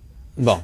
En bout de ligne, il dit si on augmente les seuils d'immigration, ça va régler le problème des, euh, de l'arriérage au niveau des demandeurs d'asile. Euh, J'ai écouté une couple de fois là, pour essayer de voir ce que ça voulait dire, puis essayer de le traduire dans un langage qui est pas euh, Ouais. aseptisé politiquement. Au fond, ce qu'il dit, c'est si on augmente les seuils, il y a plus de monde qui vont pouvoir venir au Canada, qui veulent venir au Canada et ne vont donc pas passer par le chemin Roxham pour essayer de venir ici en essayant de bâtir un dossier de réfugiés qui est beaucoup trop long à régler euh, et à étudier. C'est beaucoup plus long qu'un dossier d'immigration euh, régulière. C'est un peu sa façon de penser les choses en ce moment. Là. Ça sonnait comme quelqu'un il a dit ça, puis il a essayé de le réexpliquer sans trop comprendre les fondements et sans essayer de voir qu'il y a peut-être un manque de cohérence, du moins à première vue. Euh, parce qu'il y a des graves problèmes à Immigration Canada. Là, on le voit avec les demandeurs d'asile, le fait que ça prend une éternité à avoir des permis. Il y a de l'itinérance en ce moment euh, dans plusieurs refuges ici à Montréal où Ouais. il y a des demandeurs d'asile du chemin Roxham. Tantôt, il s'est refait poser la question. Puis là, il dit, on veut fermer le chemin Roxham. Comment, c'est pas clair. Il dit, tout le monde a des solutions simplistes en ce moment. On est en train de renégocier l'entente sur les tiers pays sûrs. Puis il dit, on voudrait que ça ressemble à ce qu'on faisait pendant la pandémie. Mais pendant la pandémie, toute la frontière était fermée. Donc, est-ce que les Américains sont prêts à refouler? Je, Sincèrement, c'est vraiment très flou de voir ce que le gouvernement souhaite dans cette renégociation-là. Il n'y a pas d'image claire hein, des conséquences de cette, de cette ben, autoroute euh, de migrants euh, au chemin Roxham. Je parlais à Régent Thomas tantôt là, de sa clinique actuelle, puis il dit ça, ça, ça a un impact sur le nombre de, de patients qu'il a dans sa salle d'attente. Parce que les gens se présentent, ils ont aussi des maladies. Il faut les soigner, il faut en prendre soin. Mais, mais c'est comme si on, s'en parlait, là, mais moi, tu sais, Justin Trudeau, il vit dans son monde à lui. Là. Ben, tu sais, moi, je, ce que je disais tantôt, c'est que je comprends pas, mettons, pourquoi on a, on avait une crise l'été dernier, c'était les passeports mais les passeports, c'était facile. C'était des gens qu'on pouvait filmer assis devant un centre pour aller chercher un passeport. Puis c'était clair, c'était précis comme problème, mais c'était surtout très visible. Donc, on était capable de montrer des images. C'était en plein milieu de l'été. Et donc, c'est devenu rapidement une crise politique. On a fait des choses pour accélérer le traitement des passeports. On a appris de cette crise-là. Je ne comprends pas qu'à Immigration Canada, on n'a pas pris les fonctionnaires de Passeport Canada pour dire, ben, venez nous expliquer comment ça a fonctionné, parce que nous, en ce moment, on y arrive tout simplement pas. Et si on faisait juste ça, juste accélérer le traitement des demandes à Immigration Canada, mm-hmm. on aurait un pas de géant d'entreprise. On pourrait dire, regardez, on a confiance en notre système d'immigration. Après six mois, la moitié des demandeurs d'asile ou le quart, ou je sais pas combien qui ne sont pas des vrais réfugiés, on les retourne chez eux. Ça enverrait le message au reste de la planète. Ne venez pas par ce chemin-là si vous ne pensez pas ici. N'essayez pas d'être réfugié. Vous allez retourner dans votre pays. Ce qui, ce qui était au fond, le message que le gouvernement a essayé d'envoyer il y a 5-6 ans, mais qui n'a pas réussi à faire passer parce que ces chiffres-là passent dans le beurre. On n'a jamais vu ça. ils communiquent très mal aussi, les libéraux, le fédéraux. Et eh, Benoît, il y a quand même un bon coup qui aurait pu souligner. Depuis juin, il y a plus de 5000 demandeurs d'asile qui sont arrivés au Québec, qui ont été redistribués, redirigés vers l'Ontario. Et mm-hmm. eh, je suis désolé, mais on a appris ça il y a une semaine, alors qu'on le fait depuis juin. Il était le gouvernement fédéral pour nous le dire. 5000 sur 40. Euh, non, non, on s'entend, c'est 20 c'est vraiment pas beaucoup, c'est 25% à peu près, c'est vraiment pas beaucoup. Sauf qu'il il se passait quand même quelque chose, puis le gouvernement n'en parlait pas. Donc il y a aussi ce côté où on a l'impression qu'il n'était pas du tout préoccupé par cette situation-là, par cette crise-là. Et là, on essaie de marquer des points politiques en comparant l'autre à un simpliste. Puis, c'est vrai, Pierre Poilievre veut rentrer dans le jeu de Justin Trudeau là-dedans hier en disant 30 jours. En 30 jours, c'est fermé, puis si c'est pas fermé, ben, c'est ça, il n'y a rien de plus. Mais, qu'est-ce que Trudeau a de plus à ben, proposer? Ben, ben, lui, il dit qu'il est en train de renégocier avec les Américains et que ça va bien. Ah oui, on continue de. Mais on renégocie quoi? Mais c'est juste ben ça l'affaire. C'est qu'on renégocie. Ça va être comment dans le concret, dans le réel? Parce que tous les experts disent, mettons, on ferme Roxham. Mettons, on dit, il n'y en a plus de passage irrégulier sur toute la frontière. Puis même au point de frontière régulier ben, les gens vont essayer de passer. On peut pas envoyer des, des, policiers à tous les points de frontière partout. Est-ce qu'on veut régulariser Roxham au point où on dit, ben, ça devient un vrai point de frontière? Si c'est le cas, ben, ça va en prendre un de l'autre côté. Euh, comment on fait tout ça? C'est dans le comment. Il y a personne qui en parle en ce moment. C'est sincèrement déplorable. Hmm. Bon, euh, il y a eu les ballons, les ballons, euh, les gonflants, mais les, là, c'est des bouées chinoises? Ouais. Oui, c'est le Globe and Mail encore euh, ce matin qui nous apprend ça. Euh, au fond, cet automne, l'armée canadienne a découvert des bouées euh, qui peuvent servir à, mesurer des, des, choses, à faire de la surveillance maritime, de courant, de voir qui passe, il y a combien de bateaux. ce genre de bouées-là qui normalement pourraient paraître totalement inoffensives. C'est juste qu'avec la Chine, ce n'est jamais totalement inoffensif et c'est ce qui est euh, intéressant, pas dans le sens positif du terme, mais juste dans le sens d'intérêt public, de savoir que la Chine n'utilise pas que du matériel militaire pour faire de la surveillance. On utilise aussi du matériel civil, on l'a vu avec certains ballons. Là, on le voit avec des bouées. Elle est très intéressée au nord, au nord parce qu'il y a des ressources naturelles, mm-hmm. parce que on veut essayer de contrôler ce territoire-là. On veut voir aussi c'est quoi les limites de, des capacités militaires, des capacités du NORAD, des capacités canadiennes où on a une vieille, vieille euh, flotte qui même la vérificatrice générale du Canada nous dit attention, si vous commencez maintenant à penser à les remplacer, ça se peut que celle qu'on a actuellement, la flotte, ne se rende pas jusque-là. Fait qu'il serait temps que vous déguédiniez parce qu'on a un gros, gros enjeu d'approvisionnement de ce côté.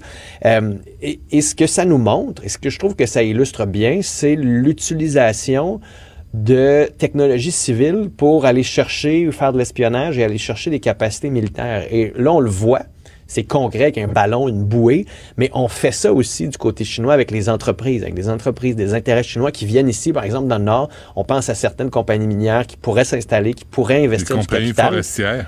Compagnie forestière. Mais une fois que tu es là, tes ingénieurs qui sont là ou tes travailleurs peuvent faire de la surveillance, peuvent regarder les autres entreprises autour, sont capables de voir s'il y a des scientifiques, s'il y a des bases militaires, sont capables de prendre des informations hyper importantes pour la Chine. Et ça, ça se passe du côté civil. Donc, ce n'est plus vrai quand on nous dit, ah, c'est civil, vous êtes paranoïaque et tout là, qu'il faut les croire sur parole. Espérons que le gouvernement se réveille comme il faut cette fois-ci. Hmm. Bon, et tu veux que ça négocie entre, le, entre Québec et les syndicats? Aïe, aïe, aïe. Euh, parce que là, il y a comme deux visions de la situation. Les splits, je vais essayer de pas trop te mêler, là, mais on est en négociation pour les conventions collectives. Il manque de profs, manque d'infirmières. La population ne veut qu'une chose, négocier, entendez-vous, trouver du personnel, puis arrêter l'exode du personnel en santé, en éducation, en service de garde, etc. Hmm. Sauf que d'un côté, les syndicats disent, nous, on a des tables de négociation, on négocie, aux tables de négociation, un syndicat, un gouvernement, c'est comme ça que ça se passe. Le gouvernement dit, nous, on veut des forums pour être en mesure de parler par secteur. On veut s'asseoir avec les gens de l'éducation, tous les syndicats. On veut s'asseoir avec les syndicats de la santé, tous les syndicats. Et au forum, on va parler des enjeux de la santé avec tous les syndicats de la santé pour s'entendre sur la santé pour que ce soit la même entente avec tout le monde. Les syndicats disent non, nous, on veut être un syndicat, une table, avec Sonia Lebel et le gouvernement. Donc, on a deux façons de vouloir négocier, puis on s'entend même pas là-dessus. Hmm. Fait qu'à un moment donné, je pense que le gouvernement. D'abord, à un moment donné, on est tous exaspérés. Ouais. Hein? Arrêtez de jouer à la petite politique. Mais, mais, mais, Philippe Vincent, je trouve ça normal, moi, que le gouvernement veuille diviser. Ben, les secteurs. Ben, on va s'occuper de la santé qui a des revendications précises et l'éducation, ben, c'est d'autres revendications. Puis euh, réglons non, ça. c'est ça. C'est ça. Puis à la limite, faites les deux. Est-ce que les syndicats, mais nous, mais nous, on a une façon de faire. Oui, mais je comprends, la loi balise. Puis, mais si on peut trouver une autre façon plus simple, plus flexible, et, et c'est là où le syndicat, encore une fois, risque de perdre dans l'opinion publique. La Ouais. CAQ est encore forte. La CAQ a encore le gros bout du bâton. Ouais. La seule, moi, je trouve la faiblesse de la CAQ a été de faire une offre très chiche au euh, secteur public. Mais dans la façon de négocier en ce moment, ils ont un bon point, là. Hmm. On veut que tous les syndicats d'enseignants se parlent, trouvent une solution pour que ça fonctionne partout comme il faut. Ouais. Parce que les besoins des professeurs, c'est pas les mêmes besoins que les infirmières. Non, mais exact, c'est ça. Fait que, euh, bon. Mais on- ça, tu changes la mentalité syndicale totalement, parce que Ah. les autres défendent tous leurs membres égal. Ouais, ouais. Fait que là, eux, il faut qu'ils acceptent de changer leur façon de faire, mais à un moment donné, ils- puis ils travaillent pas. Le but premier, c'est de défendre les membres. Fait que, Pas, pas le bien commun. ben, malheureusement, euh, là, on a l'impression que ça ne l'est pas, puis Hmm. ça peut leur nuire à terme. Philippe Vincent Foisier, merci. Hey, à, à demain. salut. Partagez vos observations avec Benoît Dutrisac par courriel. Dutrisac à commercialcube.radio. superbe, sublime, merveilleuse. Sauf que ce gars-là est quand même euh, rationnel et pragmatique. Mais ça pose un très grave problème. Je t'assure qu'il n'y a aucun politologue sérieux qui va te dire Oh, j'ai le droit. Un politologue, pas comme les autres. Là est passé. C'est pas le temps de faire ça. Loïc, bonjour. Bonjour, Benoît. Il paraît que la Russie a un plan secret pour annexer le Québec. oui, et on en a eu vent. non, pas le Québec, mais euh, c'est un plan secret pour annexer la Biélorussie, semble-t-il. Euh, Il y a un consortium de journalistes internationaux qui ont eu le document. Ça aurait fuité euh, de l'intérieur du Kremlin. Et euh, bon, c'est un document qui, euh, semble-t-il, je l'ai pas lu euh, comme tel, mais d'après ce qu'on en rapporte, c'est un document qui explique que la Biélorussie pourrait être annexée en trois étapes. En 2022, c'est commencé euh, parce que euh, on essaierait de, de changer l'opinion des Biélorusses en leur inculquant un sentiment pro-russe très très fort. En 2025, on, mettrait des, glou- des on créerait des groupes d'influence à l'intérieur du gouvernement, à l'intérieur de diverses institutions euh, biélorusses, des, groupes d'influence russes, et donc tranquillement on amènerait euh, les Biélorusses à euh, sous la coupe comme ça des, des, des Russes. Et enfin, euh, en 2030, euh, il y aurait un contrôle qui serait fait de l'espace international biélorusse par les Russes. Et donc, tranquillement, en, en, moins de dix ans, il y aurait une harmonisation des lois entre les lois russes et biélorusses qui serait faite, et ainsi de suite, ainsi de suite. Je t'avoue que mon premier réflexe quand j'ai vu ça, c'est de me dire c'est un coup de propagande. C'est pas possible euh, que ça sorte en ce moment. On sait que les Biélorusses n'aiment pas leur gouvernement, Loukachenko. On sait que euh, Loukachenko a des relations difficiles avec Poutine, qui que quand même c'est Poutine, le président donc de la Biélorussie, qui, a sauvé le président de la Biélorussie. Euh, et puis j'ai entendu Poutine aujourd'hui déclarer pour la première fois que la Russie devrait reprendre ses terres historiques. Hmm. Quand j'entends des terres historiques, ben moi, ça me fait penser à toutes sortes d'autres choses. Ça me fait penser à Hitler, euh, qui pense à son un espace de survie. Tu sais. Euh, ça me fait penser à la Chine, euh, qui pense, euh, qui dit aussi que la mer de Chine constitue des eaux historiques. Ça me fait penser que plein de pays pourraient parler de leurs eaux historiques ou de leurs terres historiques. Le Japon, par exemple, pourrait revendiquer une partie de l'Asie euh, du Sud-Est en disant ce sont des terres historiques. La France, bien entendu, en disant ben, ces terres napoléoniennes, c'était à nous. Euh, puis pourquoi pas la Louisiane. Et, quand la Russie dit ça, quand elle parle de ces terres historiques, euh, elle parle probablement aussi de l'Alaska, tant qu'à y être. Et donc, si tu veux, moi, ça m'a fait frissonner un peu et je me suis dit, oh là là, euh, il, est, il, est, capable de faire ça, Poutine. Il est capable de considérer que la Biélorussie constitue des terres historiques comme toutes les anciennes terres de euh, l'Union soviétique.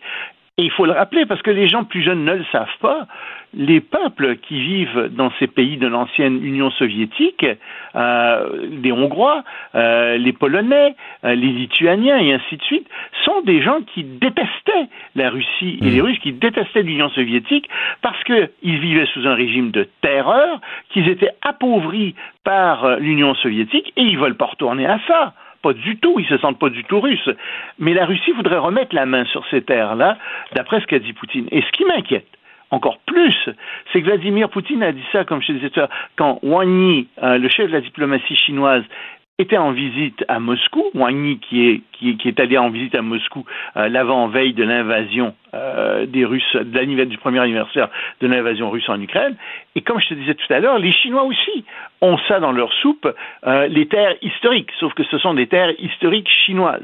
Donc, j'aime pas du tout voir cette, convergence de discours, d'autant plus qu'on a appris que Xi Jinping, le président chinois, allait probablement se rendre à Moscou au printemps, hmm. Donc euh, d'ici quelques mois.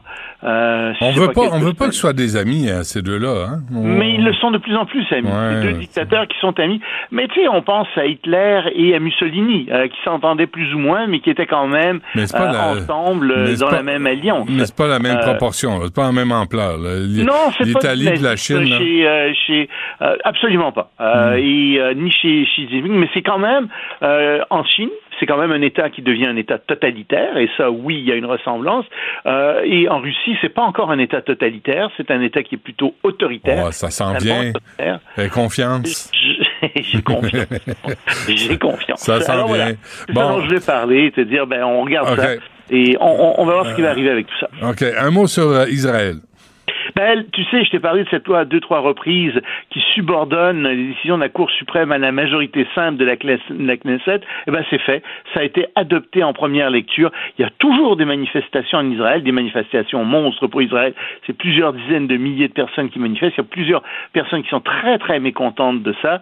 Beaucoup de gens disent, attention, c'est le début euh, de la fin pour Israël. La démocratie euh, risque de s'effondrer parce que ça va pas s'arrêter là. Euh, S'ils sont capables de, de, de, de d'aller par-dessus la Cour suprême, il n'y a plus de division des pouvoirs, et ça pose un problème. Enfin, on en a déjà parlé, et effectivement, ça, ça avance, c'est ce qui est en train d'être fait. Hmm. Bon, euh, ça augure bien. Et euh, Ron DeSantis euh, de ben la voilà Floride. un autre qui, qui, qui, augure bien, tu sais. Ouais. Euh, Ron DeSantis, qui est gouverneur de la Floride, est extrêmement populaire en Floride, mais vraiment populaire.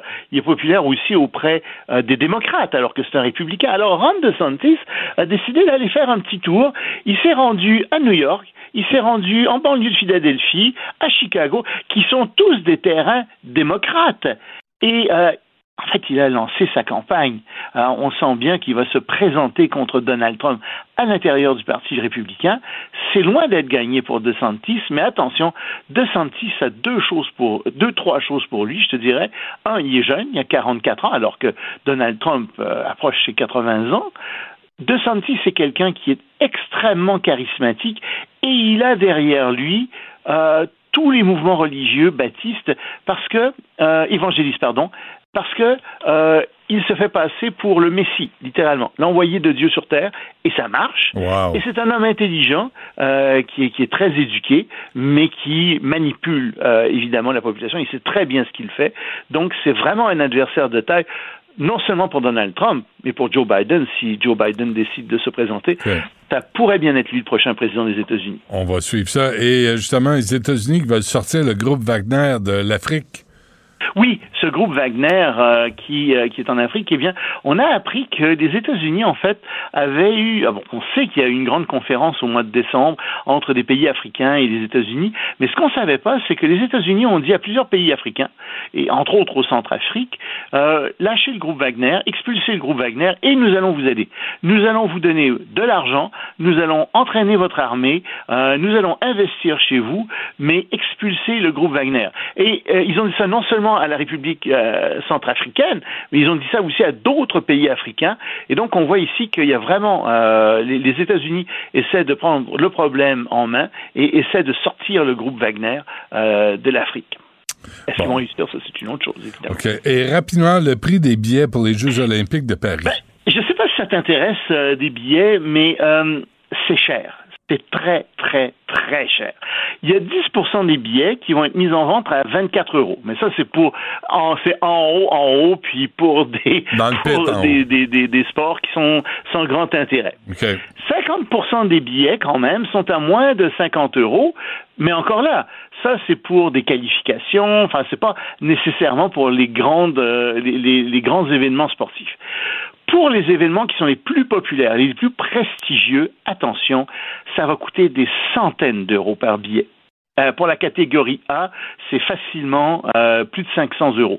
Donc on parle de, tu sais, c'est quelque chose, ça va chercher dans les 1500 dollars là pour euh, pour un billet canadien. Euh, c'est très très cher et attention, tu n'as pas le droit d'acheter plus que euh, de billets pour plus que trois euh, épreuves et c'est impossible d'acheter des billets pour euh, plus qu'une épreuve prestigieuse. Pourquoi? Donc, euh, très limité. Ben, Parce qu'on veut limiter ça. Remarque que c'est ça dans plusieurs Jeux olympiques. Ah ouais. Imagine, tu sais, il y a la cérémonie d'ouverture, c'est tout le monde veut y être. La cérémonie euh, de clôture, tout le monde veut y être aussi. Mais tu peux pas être aux deux. Tu, tu, es obligé de choisir une des deux pour laisser des places au plus, au plus grand nombre de personnes possible. La même chose avec la finale d'athlétisme, ou la finale de gymnastique, bon. ou la finale de cyclisme. C'est bon, je t'arrête parce que j'ai un- une entrevue à une heure que je veux rentrer dans mon horaire.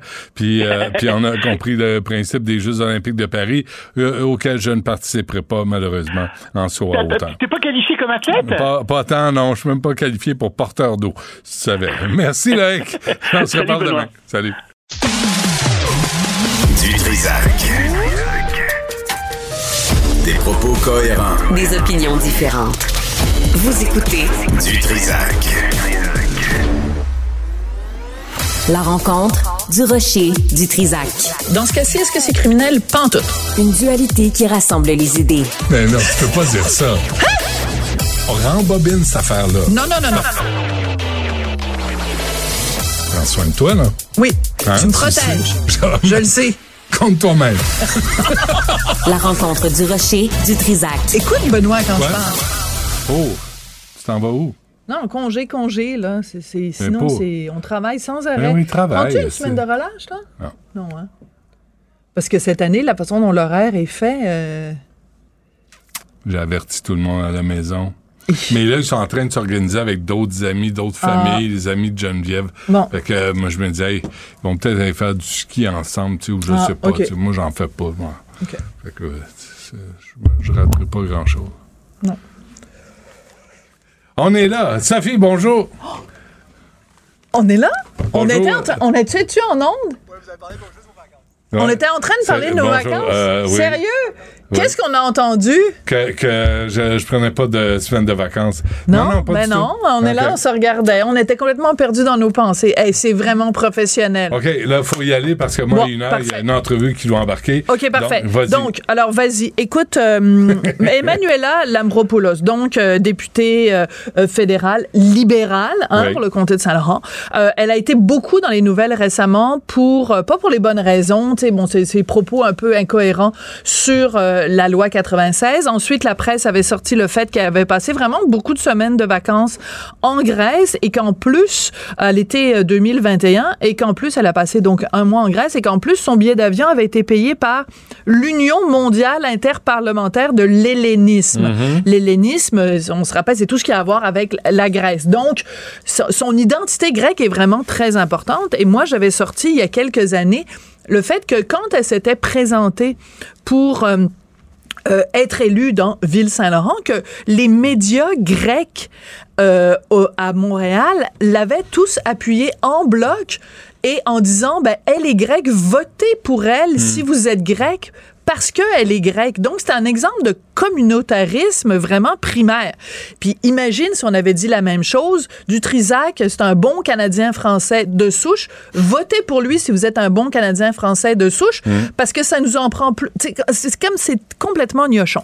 Alors, il y a quelqu'un qui euh, m'a envoyé quelque chose et je veux te le lire. Donc, c'est quelqu'un qui est un membre de la communauté grecque de Montréal qui a écrit un message sur Facebook uniquement en anglais qui va comme suit. J'aimerais, ben, c'est moi qui fais la traduction, j'aimerais informer tous les membres de la communauté grecque de Montréal et de Laval que la communauté grecque au complet devrait être très, euh, remercier beaucoup le Parti libéral et c'est écrit en lettres majuscules. Le premier ministre Trudeau a euh, nommé deux femmes d'origine grecque, Ekaterina Tsimberis qui devient juge de la Cour fédérale et Eleni Yannikis qui devient juge à la Cour du Québec. Quel honneur pour la communauté grecque, quel honneur pour les femmes de la communauté grecque. Et je pense que notre députée très active, Emmanuela Lambropoulos, Poulos, a fait une grosse différence. Vive les libéraux. Alors, c'est des grosses affirmations comme quoi elle aurait joué un rôle Mmh, mmh. pour la nomination de deux juges. Donc, Parce qu'ils sont d'origine grecque. parce qu'elles sont grecques. Pas parce que c'est des femmes exceptionnelles, pas parce qu'elles ont un, un CV à dérouler Ouais, à pu ouais, finir. ouais. Vous êtes grec. Je m'adresse à vous euh, en anglais et je vous dis à quel point il faut remercier les libéraux et en particulier Madame Lambropoulos. Alors, Mm. si c'était des propos faux, ben, j'imagine que Mme Lambropoulos, la première chose qu'elle aurait fait, c'est de dire, ben, voyons, je me distancie complètement de ça. Je n'ai rien à voir avec ça. Ça n'a rien à voir avec le fait qu'elles sont grecques. Or, Emmanuela Lambropoulos, j'en ai la preuve ici, a non seulement liké la publication, mais elle l'a mis j'adore. Parce que t'as le choix entre deux options, un j'aime ou j'adore. Elle, elle adore cette publication-là. Donc, est-ce que ça veut dire qu'elle cautionne les propos qu'il y a là-dedans? Elle que- confirme. ou elle confirme, Ben oui. ou simplement qu'elle aime l'esprit de dire Hey, les amis, je m'adresse à vous juste parce que vous êtes grec. Et je trouve ça formidable qu'il y ait une femme qui a été nommée. C'est quand même deux postes importants. Juge à la Cour du Québec, juge à la Cour fédérale. Et- t'as vu, Parce qu'elles sont grecques. Et son père est le président Oui. de la circonscription, sa mère est présidente et sa ma tante qui lui a offert aussi, euh, qui a fourni les billets d'avion quand Non, mais c'est donc et, et, et donc on peut Comment à un moment on donné poser la question népotisme. Non, c'est pas, pas le mot que j'ai prononcé. Non, mais à un moment donné, il faut poser aussi la question. Moi, je considère et c'est un principe de base selon moi que quand tu habites au Canada et que tu euh, adhères aux valeurs canadiennes et que tu as ton passeport canadien, moi, pour moi, tu es un Canadien. Mm. J'aimerais mieux que ce soit un passeport québécois, mais en attendant, c'est un passeport canadien. Quand on passe notre temps à dire T'es quoi ton origine? D'où tu viens? C'est quoi? C'est quoi? C'est pas ça qui est important. Lambropoulos, c'est pas, c'est pas le fait qu'elle soit grecque, d'origine grecque. De toute façon, elle est née ici.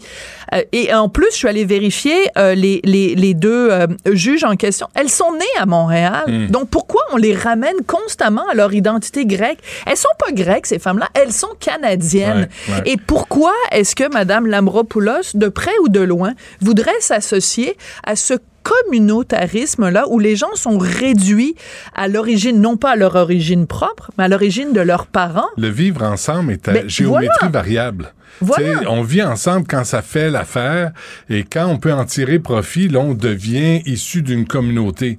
C'est, on peut pas. Et Madame Lambropoulos, le soir de son élection en 2017, là, elle n'a fait ses- son discours qu'en anglais. Qu'en anglais. C'est comme si à Ville-Saint-Laurent, il y avait, il y avait personne qui Mais c'est parlait des français. claques gueule constantes, à répétition qu'on reçoit au Québec, puis il faut tendre l'autre joue. Mais il faut tendre l'autre joue, d'autant plus que euh, quand, euh, quand au Québec, on dit on veut intégrer les immigrants, on veut intégrer, parce que à nos yeux, vous êtes tous québécois. Et d'ailleurs, dans le fameux documentaire de euh, qui est présenté dans les cinémas Guzzo sur Jacques Parizeau, ils ont retrouvé une publicité du Parti québécois euh, des années 70-80 où tu vois Jacques Parizeau qui rencontre un immigrant qui lui dit ouais mais là si le Québec devient indépendant qu'est-ce que vous faites avec les immigrants avec et, et Parizeau le regarde lui dit pour moi vous êtes on est tous des Québécois. Moi je fais aucune différence avec l'endroit d'où vous venez. Le pays on va le faire ensemble tout le monde ensemble ben Madame Lambropoulos ça a l'air qu'elle veut pas faire un pays qui s'appelle Ben le. Canada Ben avec tout le monde ensemble parce qu'on est constamment ramené à leur supposée Hmm. origine.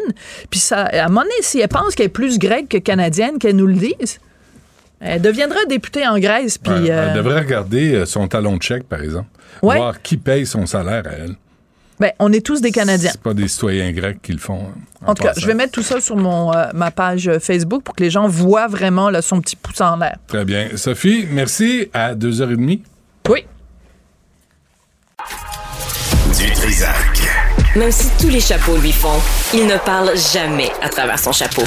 Vous écoutez Du Trisac. Alors, il y a plus de 500 enfants issus de familles noires qui ont bénéficié du projet Option euh, Protection euh, depuis son lancement en 2020. Ça se passe à Montréal. Avec nous, la directrice des services francophones et allophones de la Direction de la protection de la jeunesse, Assunta Gallo. Madame Gallo, bonjour. Bonjour, Monsieur de Trisac. Merci d'être avec nous, Mme Gallo. Alors, Ça me euh, fait plaisir. dans la dans la présentation, euh, c'est parce que là, on ne sait plus ce qu'on peut dire, ce qu'on peut pas dire. Là, on parle de 500 enfants issus de familles noires. Expliquez-nous le projet Option Protection.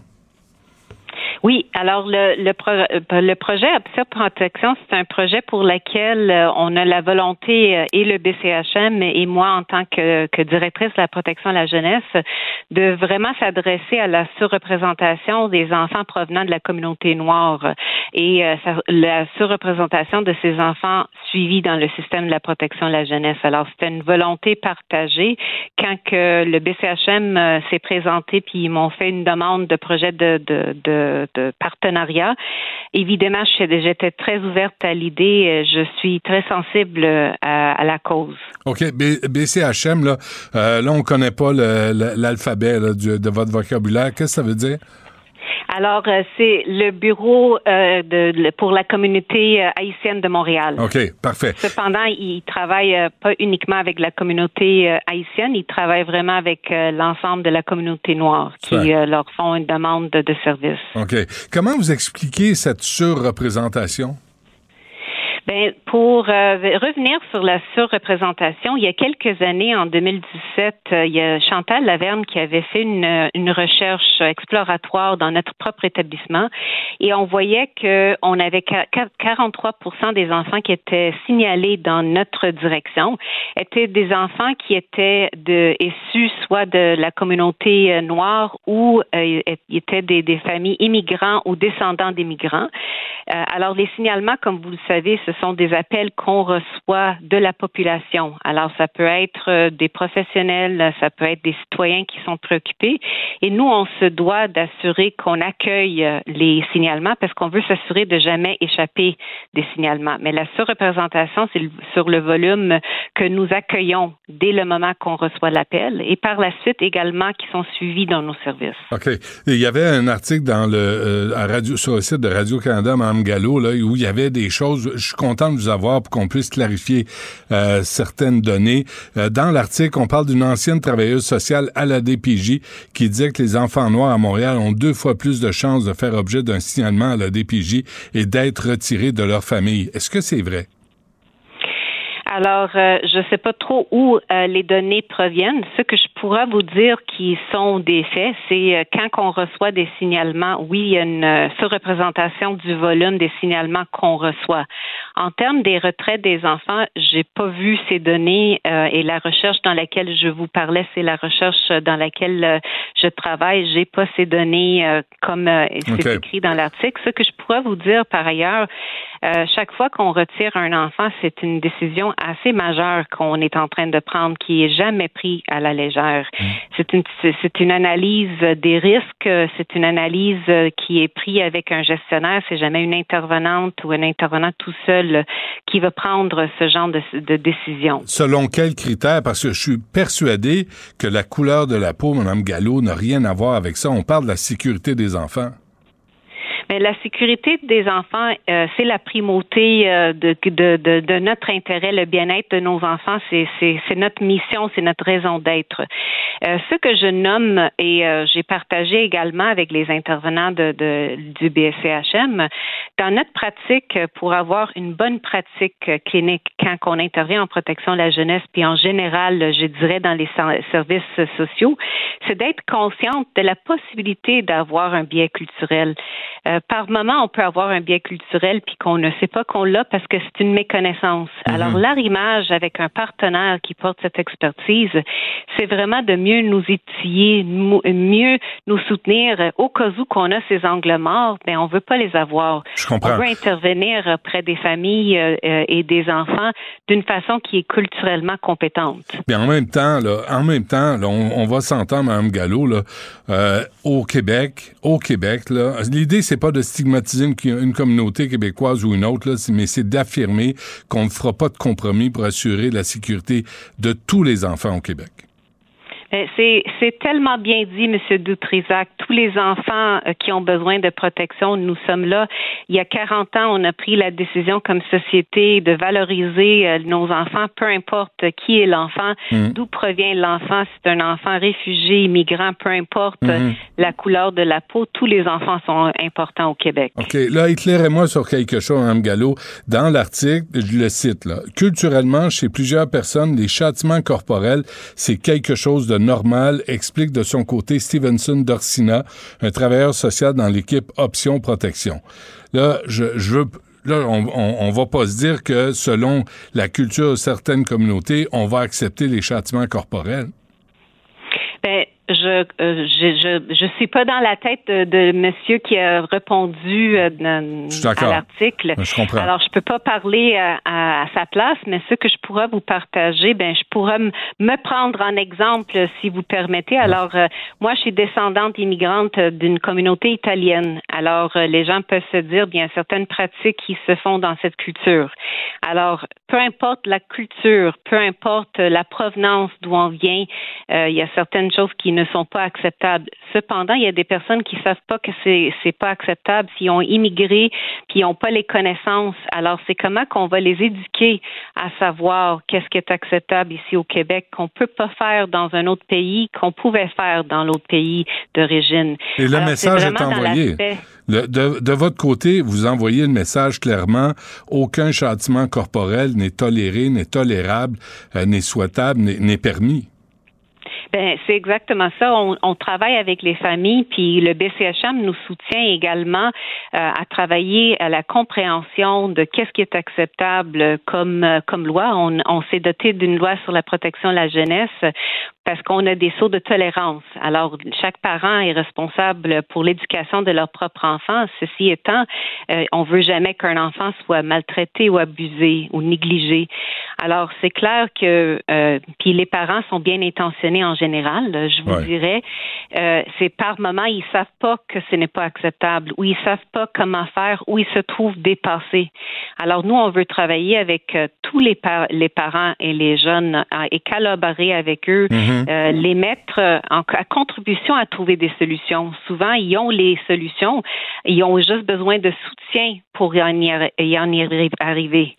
Puis en même temps, il y a eu des demandes de, de transformer la DPJ en section de dépendamment de la religion, dépendamment des origines. On va pas commencer ça, là. On va assurer la sécurité de tous les enfants, de toutes les couleurs, de toutes les origines, de toutes les allégeances religieuses ou politiques, euh, quelles que soient, au Québec. On en a assez des enfants qui sont maltraités. On va pas commencer à en tolérer certains selon certains critères. Ben, vous touchez un point très sensible pour moi, M. Dutrisac, ouais. sans le savoir, parce que pour moi, chaque enfant a le droit, euh, au, il a les mêmes droits. Il a le droit de, d'être respecté, il a le droit d'être un enfant, de vivre dans un milieu harmonieux, d'être respecté, d'être scolarisé. Pour moi, peu importe euh, d'où vient l'enfant, euh, ils ont les mêmes droits il y a un enfant qui a, de, il y a des handicaps, il a le même droit que l'enfant qui n'en a pas. Alors pour moi, c'est, c'est clair que les droits des enfants s'appliquent à tout le monde. Euh, moi, je pense qu'il faut ajouter l'élément d'être sensible au parcours de la personne. Puis, je parle pas uniquement du parcours euh, migratoire, culturel. Peu importe qui est la personne, on a tous chacun un, un parcours personnel. Alors, si on ne tient pas compte et qu'on ne soit pas à l'écoute du parcours personnel de quelqu'un, ça se peut qu'on va manquer des bouts. Alors, il faut mmh. être vraiment à l'écoute. Et le travail qu'on fait en protection de la jeunesse, c'est un travail de relation d'aide. Nos intervenants nos gestionnaires en protection de la jeunesse sont des gens de cœur et ils ont le bien-être des enfants à cœur au quotidien avec mmh. tous les enfants. À quel point c'est un défi? Tu sais, euh, Mme Gallo, on s'est parlé de ce qu'on appelle, disons, euh, entendons-nous sur les valeurs euh, québécoises. Ça, ça, c'en est une qui est fondamentale. Le châtiment corporel, euh, on, on peut pas accepter ça. On l'a vécu, on le sait, puis vous le savez mieux que moi, là, ça donne aucun bon résultat auprès des enfants. à quel point c'est un défi pour vous à la DPJ d'intervenir. Puis je comprends d'être à l'écoute, mais moi, je comprends aussi de protéger les enfants d'abord et avant tout d'abord et avant tout, on est là pour protéger des enfants, puis on ne va pas tolérer qu'un enfant soit maltraité ou abusé. C'est, ça, c'est très clair. On va travailler avec les parents pour essayer qu'ils apprennent d'autres façons d'éduquer leurs enfants, d'autres habilités parentales. On veut continuer de travailler avec les parents pour voir s'ils sont capables, s'ils sont capables de faire autrement. Évidemment, jamais au détriment d'un enfant. Hmm.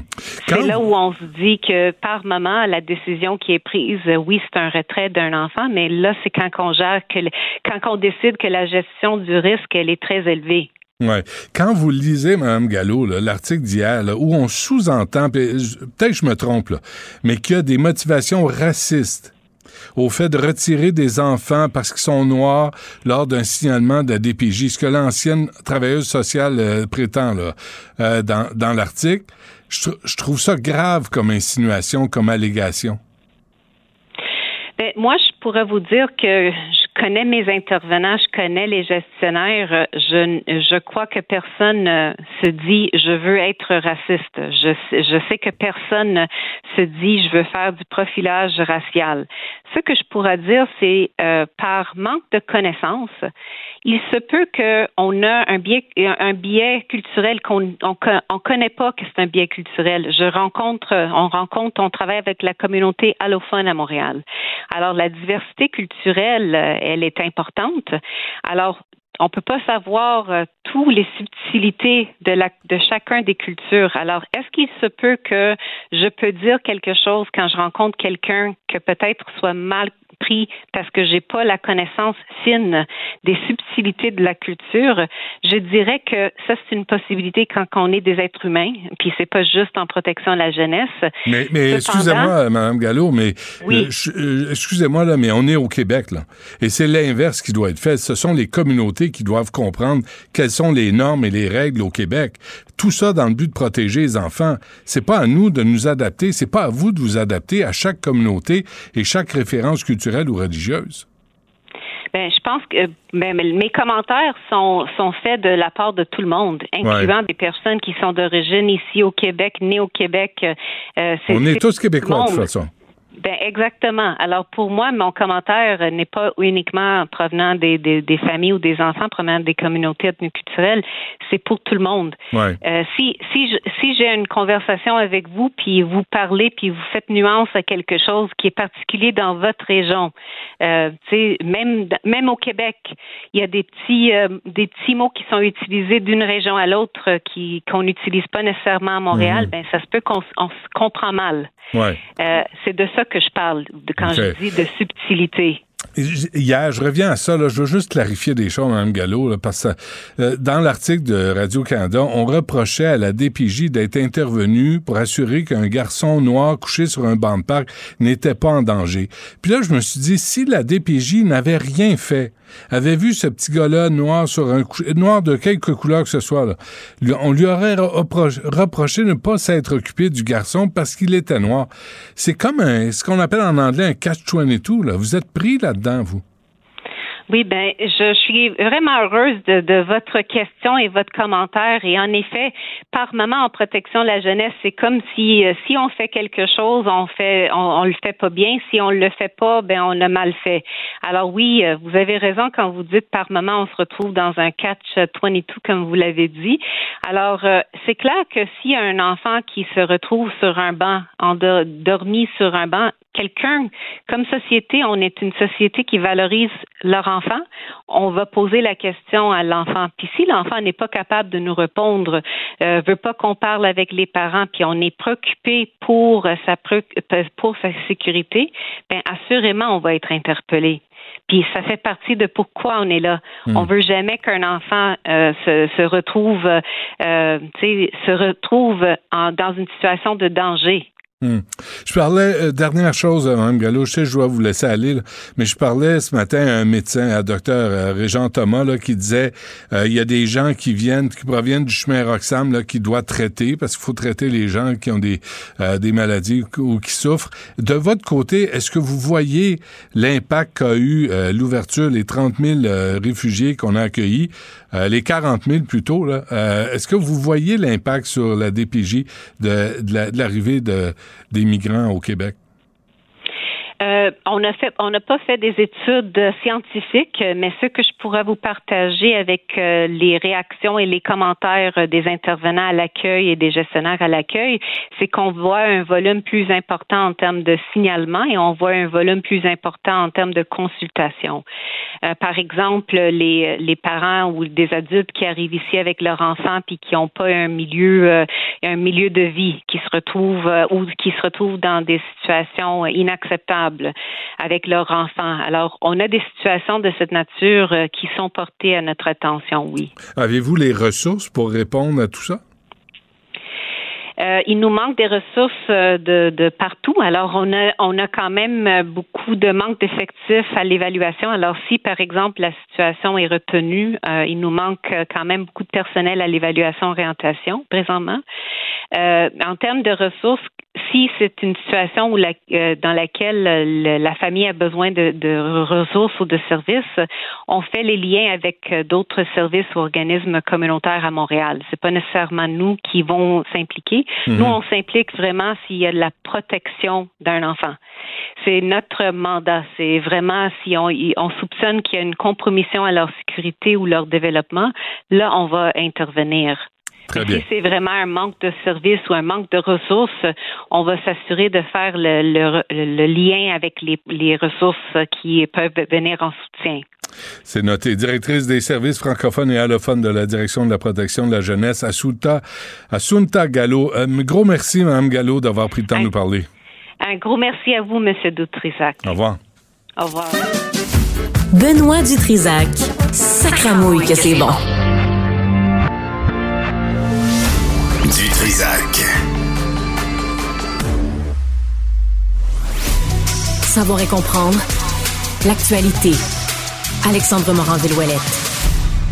Alex, bonjour. Bonjour, Benoît. Alors, la mort présumée d'un leader complotiste démenti par sa fille. Ouais, c'est tout un dossier qui est sorti du côté du journal. Kelly Liberty Saint-Pierre Beauchamp, c'est la fille de 23 ans de Yann Beauchamp-Boucher, un homme, lui, dans la quarantaine, qui est un leader complotiste bien connu ici au Québec. C'est lui qui a organisé, entre autres, le convoi de la liberté de Montréal en avril 2022, donc qui s'opposait formellement aux mesures sanitaires.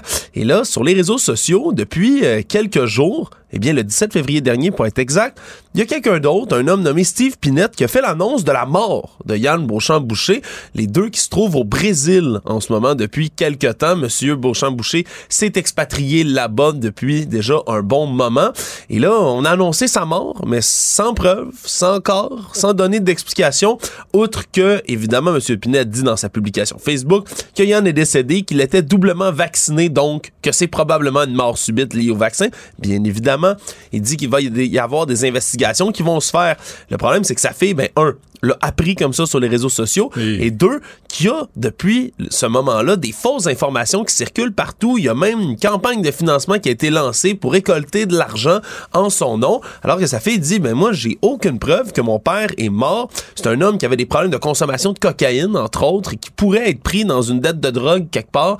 Elle dit, moi, tant que j'ai pas de preuves, ben il va il est pas mort à mes yeux et on dit que ni du côté de l'ambassade du Canada au Brésil, ni du côté du coroner, ni du côté des autorités brésiliennes, on est capable de donner des réponses comme quoi il serait mort ou pas. Le coroner ici au Canada, au Québec n'a pas de réponse non plus à lui fournir. Donc elle se retrouve ben à pas être certaine si son père est mort ou pas, mais elle en doute fortement pour l'instant, puis il n'y a aucune preuve qui mène à ça. Hmm. C'est vraiment un cas extrêmement étrange.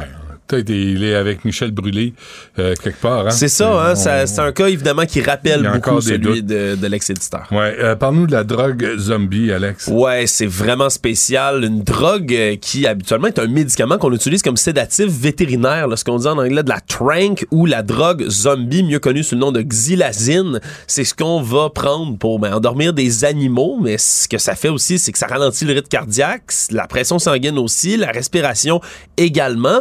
Et quand c'est pris dans une drogue, parce que c'est ce qu'on fait souvent, c'est comme pour le fentanyl, on va le mélanger dans d'autres drogues et de plus en plus dans les villes américaines, on est capable de le détecter. On dit qu'à Philadelphie, 90% des substances illicites qu'on a testées, qu'on a réussi à récupérer dans la rue, en avaient de ça. Et ça peut évidemment mener à la mort parce que l'anaxolone qu'on peut utiliser pour traiter des overdoses d'opiacés ou d'opioïdes, c'est inefficace dans ces cas-là. Hmm. Mais aussi parce que ça fait pourrir la chair, ni plus ni moins, autour des endroits où on va s'injecter ça. C'est pour ça qu'on appelle ça la drogue zombie. Il y a vraiment des gens qui en consomment dans la rue et qui finissent, sans savoir même que c'est dans leur drogue, qui vont avoir des morceaux de peau qui pourrissent, qui tombent. C'est absolument affreux les ravages que ça peut faire. Ça progresse de plus en plus dans les villes américaines et selon certains experts, il va falloir faire attention parce que ça risque de s'en venir dans les rues ici à Montréal aussi. Sans doute, oui. Et cette mystérieuse boule métallique. C'est vraiment bizarre tout ça. Oui, Sur hein? les plages du Japon, euh, dans la ville de Hamamatsu, on a trouvé une grosse boule métallique, 1m50 à peu près là, de diamètre, c'est quand même gros, qui est sur la plage, qui est apparue comme ça, sans crier gare. Et Est-ce qu'il y en évidemment, a plusieurs, je n'ai vu juste une, moi. il y en a qu'une pour l'instant. Et là, le problème, c'est que quand on voit une boule échouer sur une plage, sur le bord de l'eau, Ah. évidemment, on pense à une mine, de- premièrement. Donc, on a dépêché l'escouade anti-bombe de la police sur place. On a passé des rayons X au travers pour voir s'il y avait quelque chose à l'intérieur. Finalement, c'est complètement creux. Donc, on est rassuré pour l'instant, en partie. Mais ça fait jaser, évidemment, là, un peu partout dans la communauté japonaise et dans le monde, parce que ça pourrait ressembler au fameux ballon sonde qu'on a trouvé par, euh, par euh, dizaines déjà dans les cieux du monde Ouais. entier, certains qui ont été abattus et autres.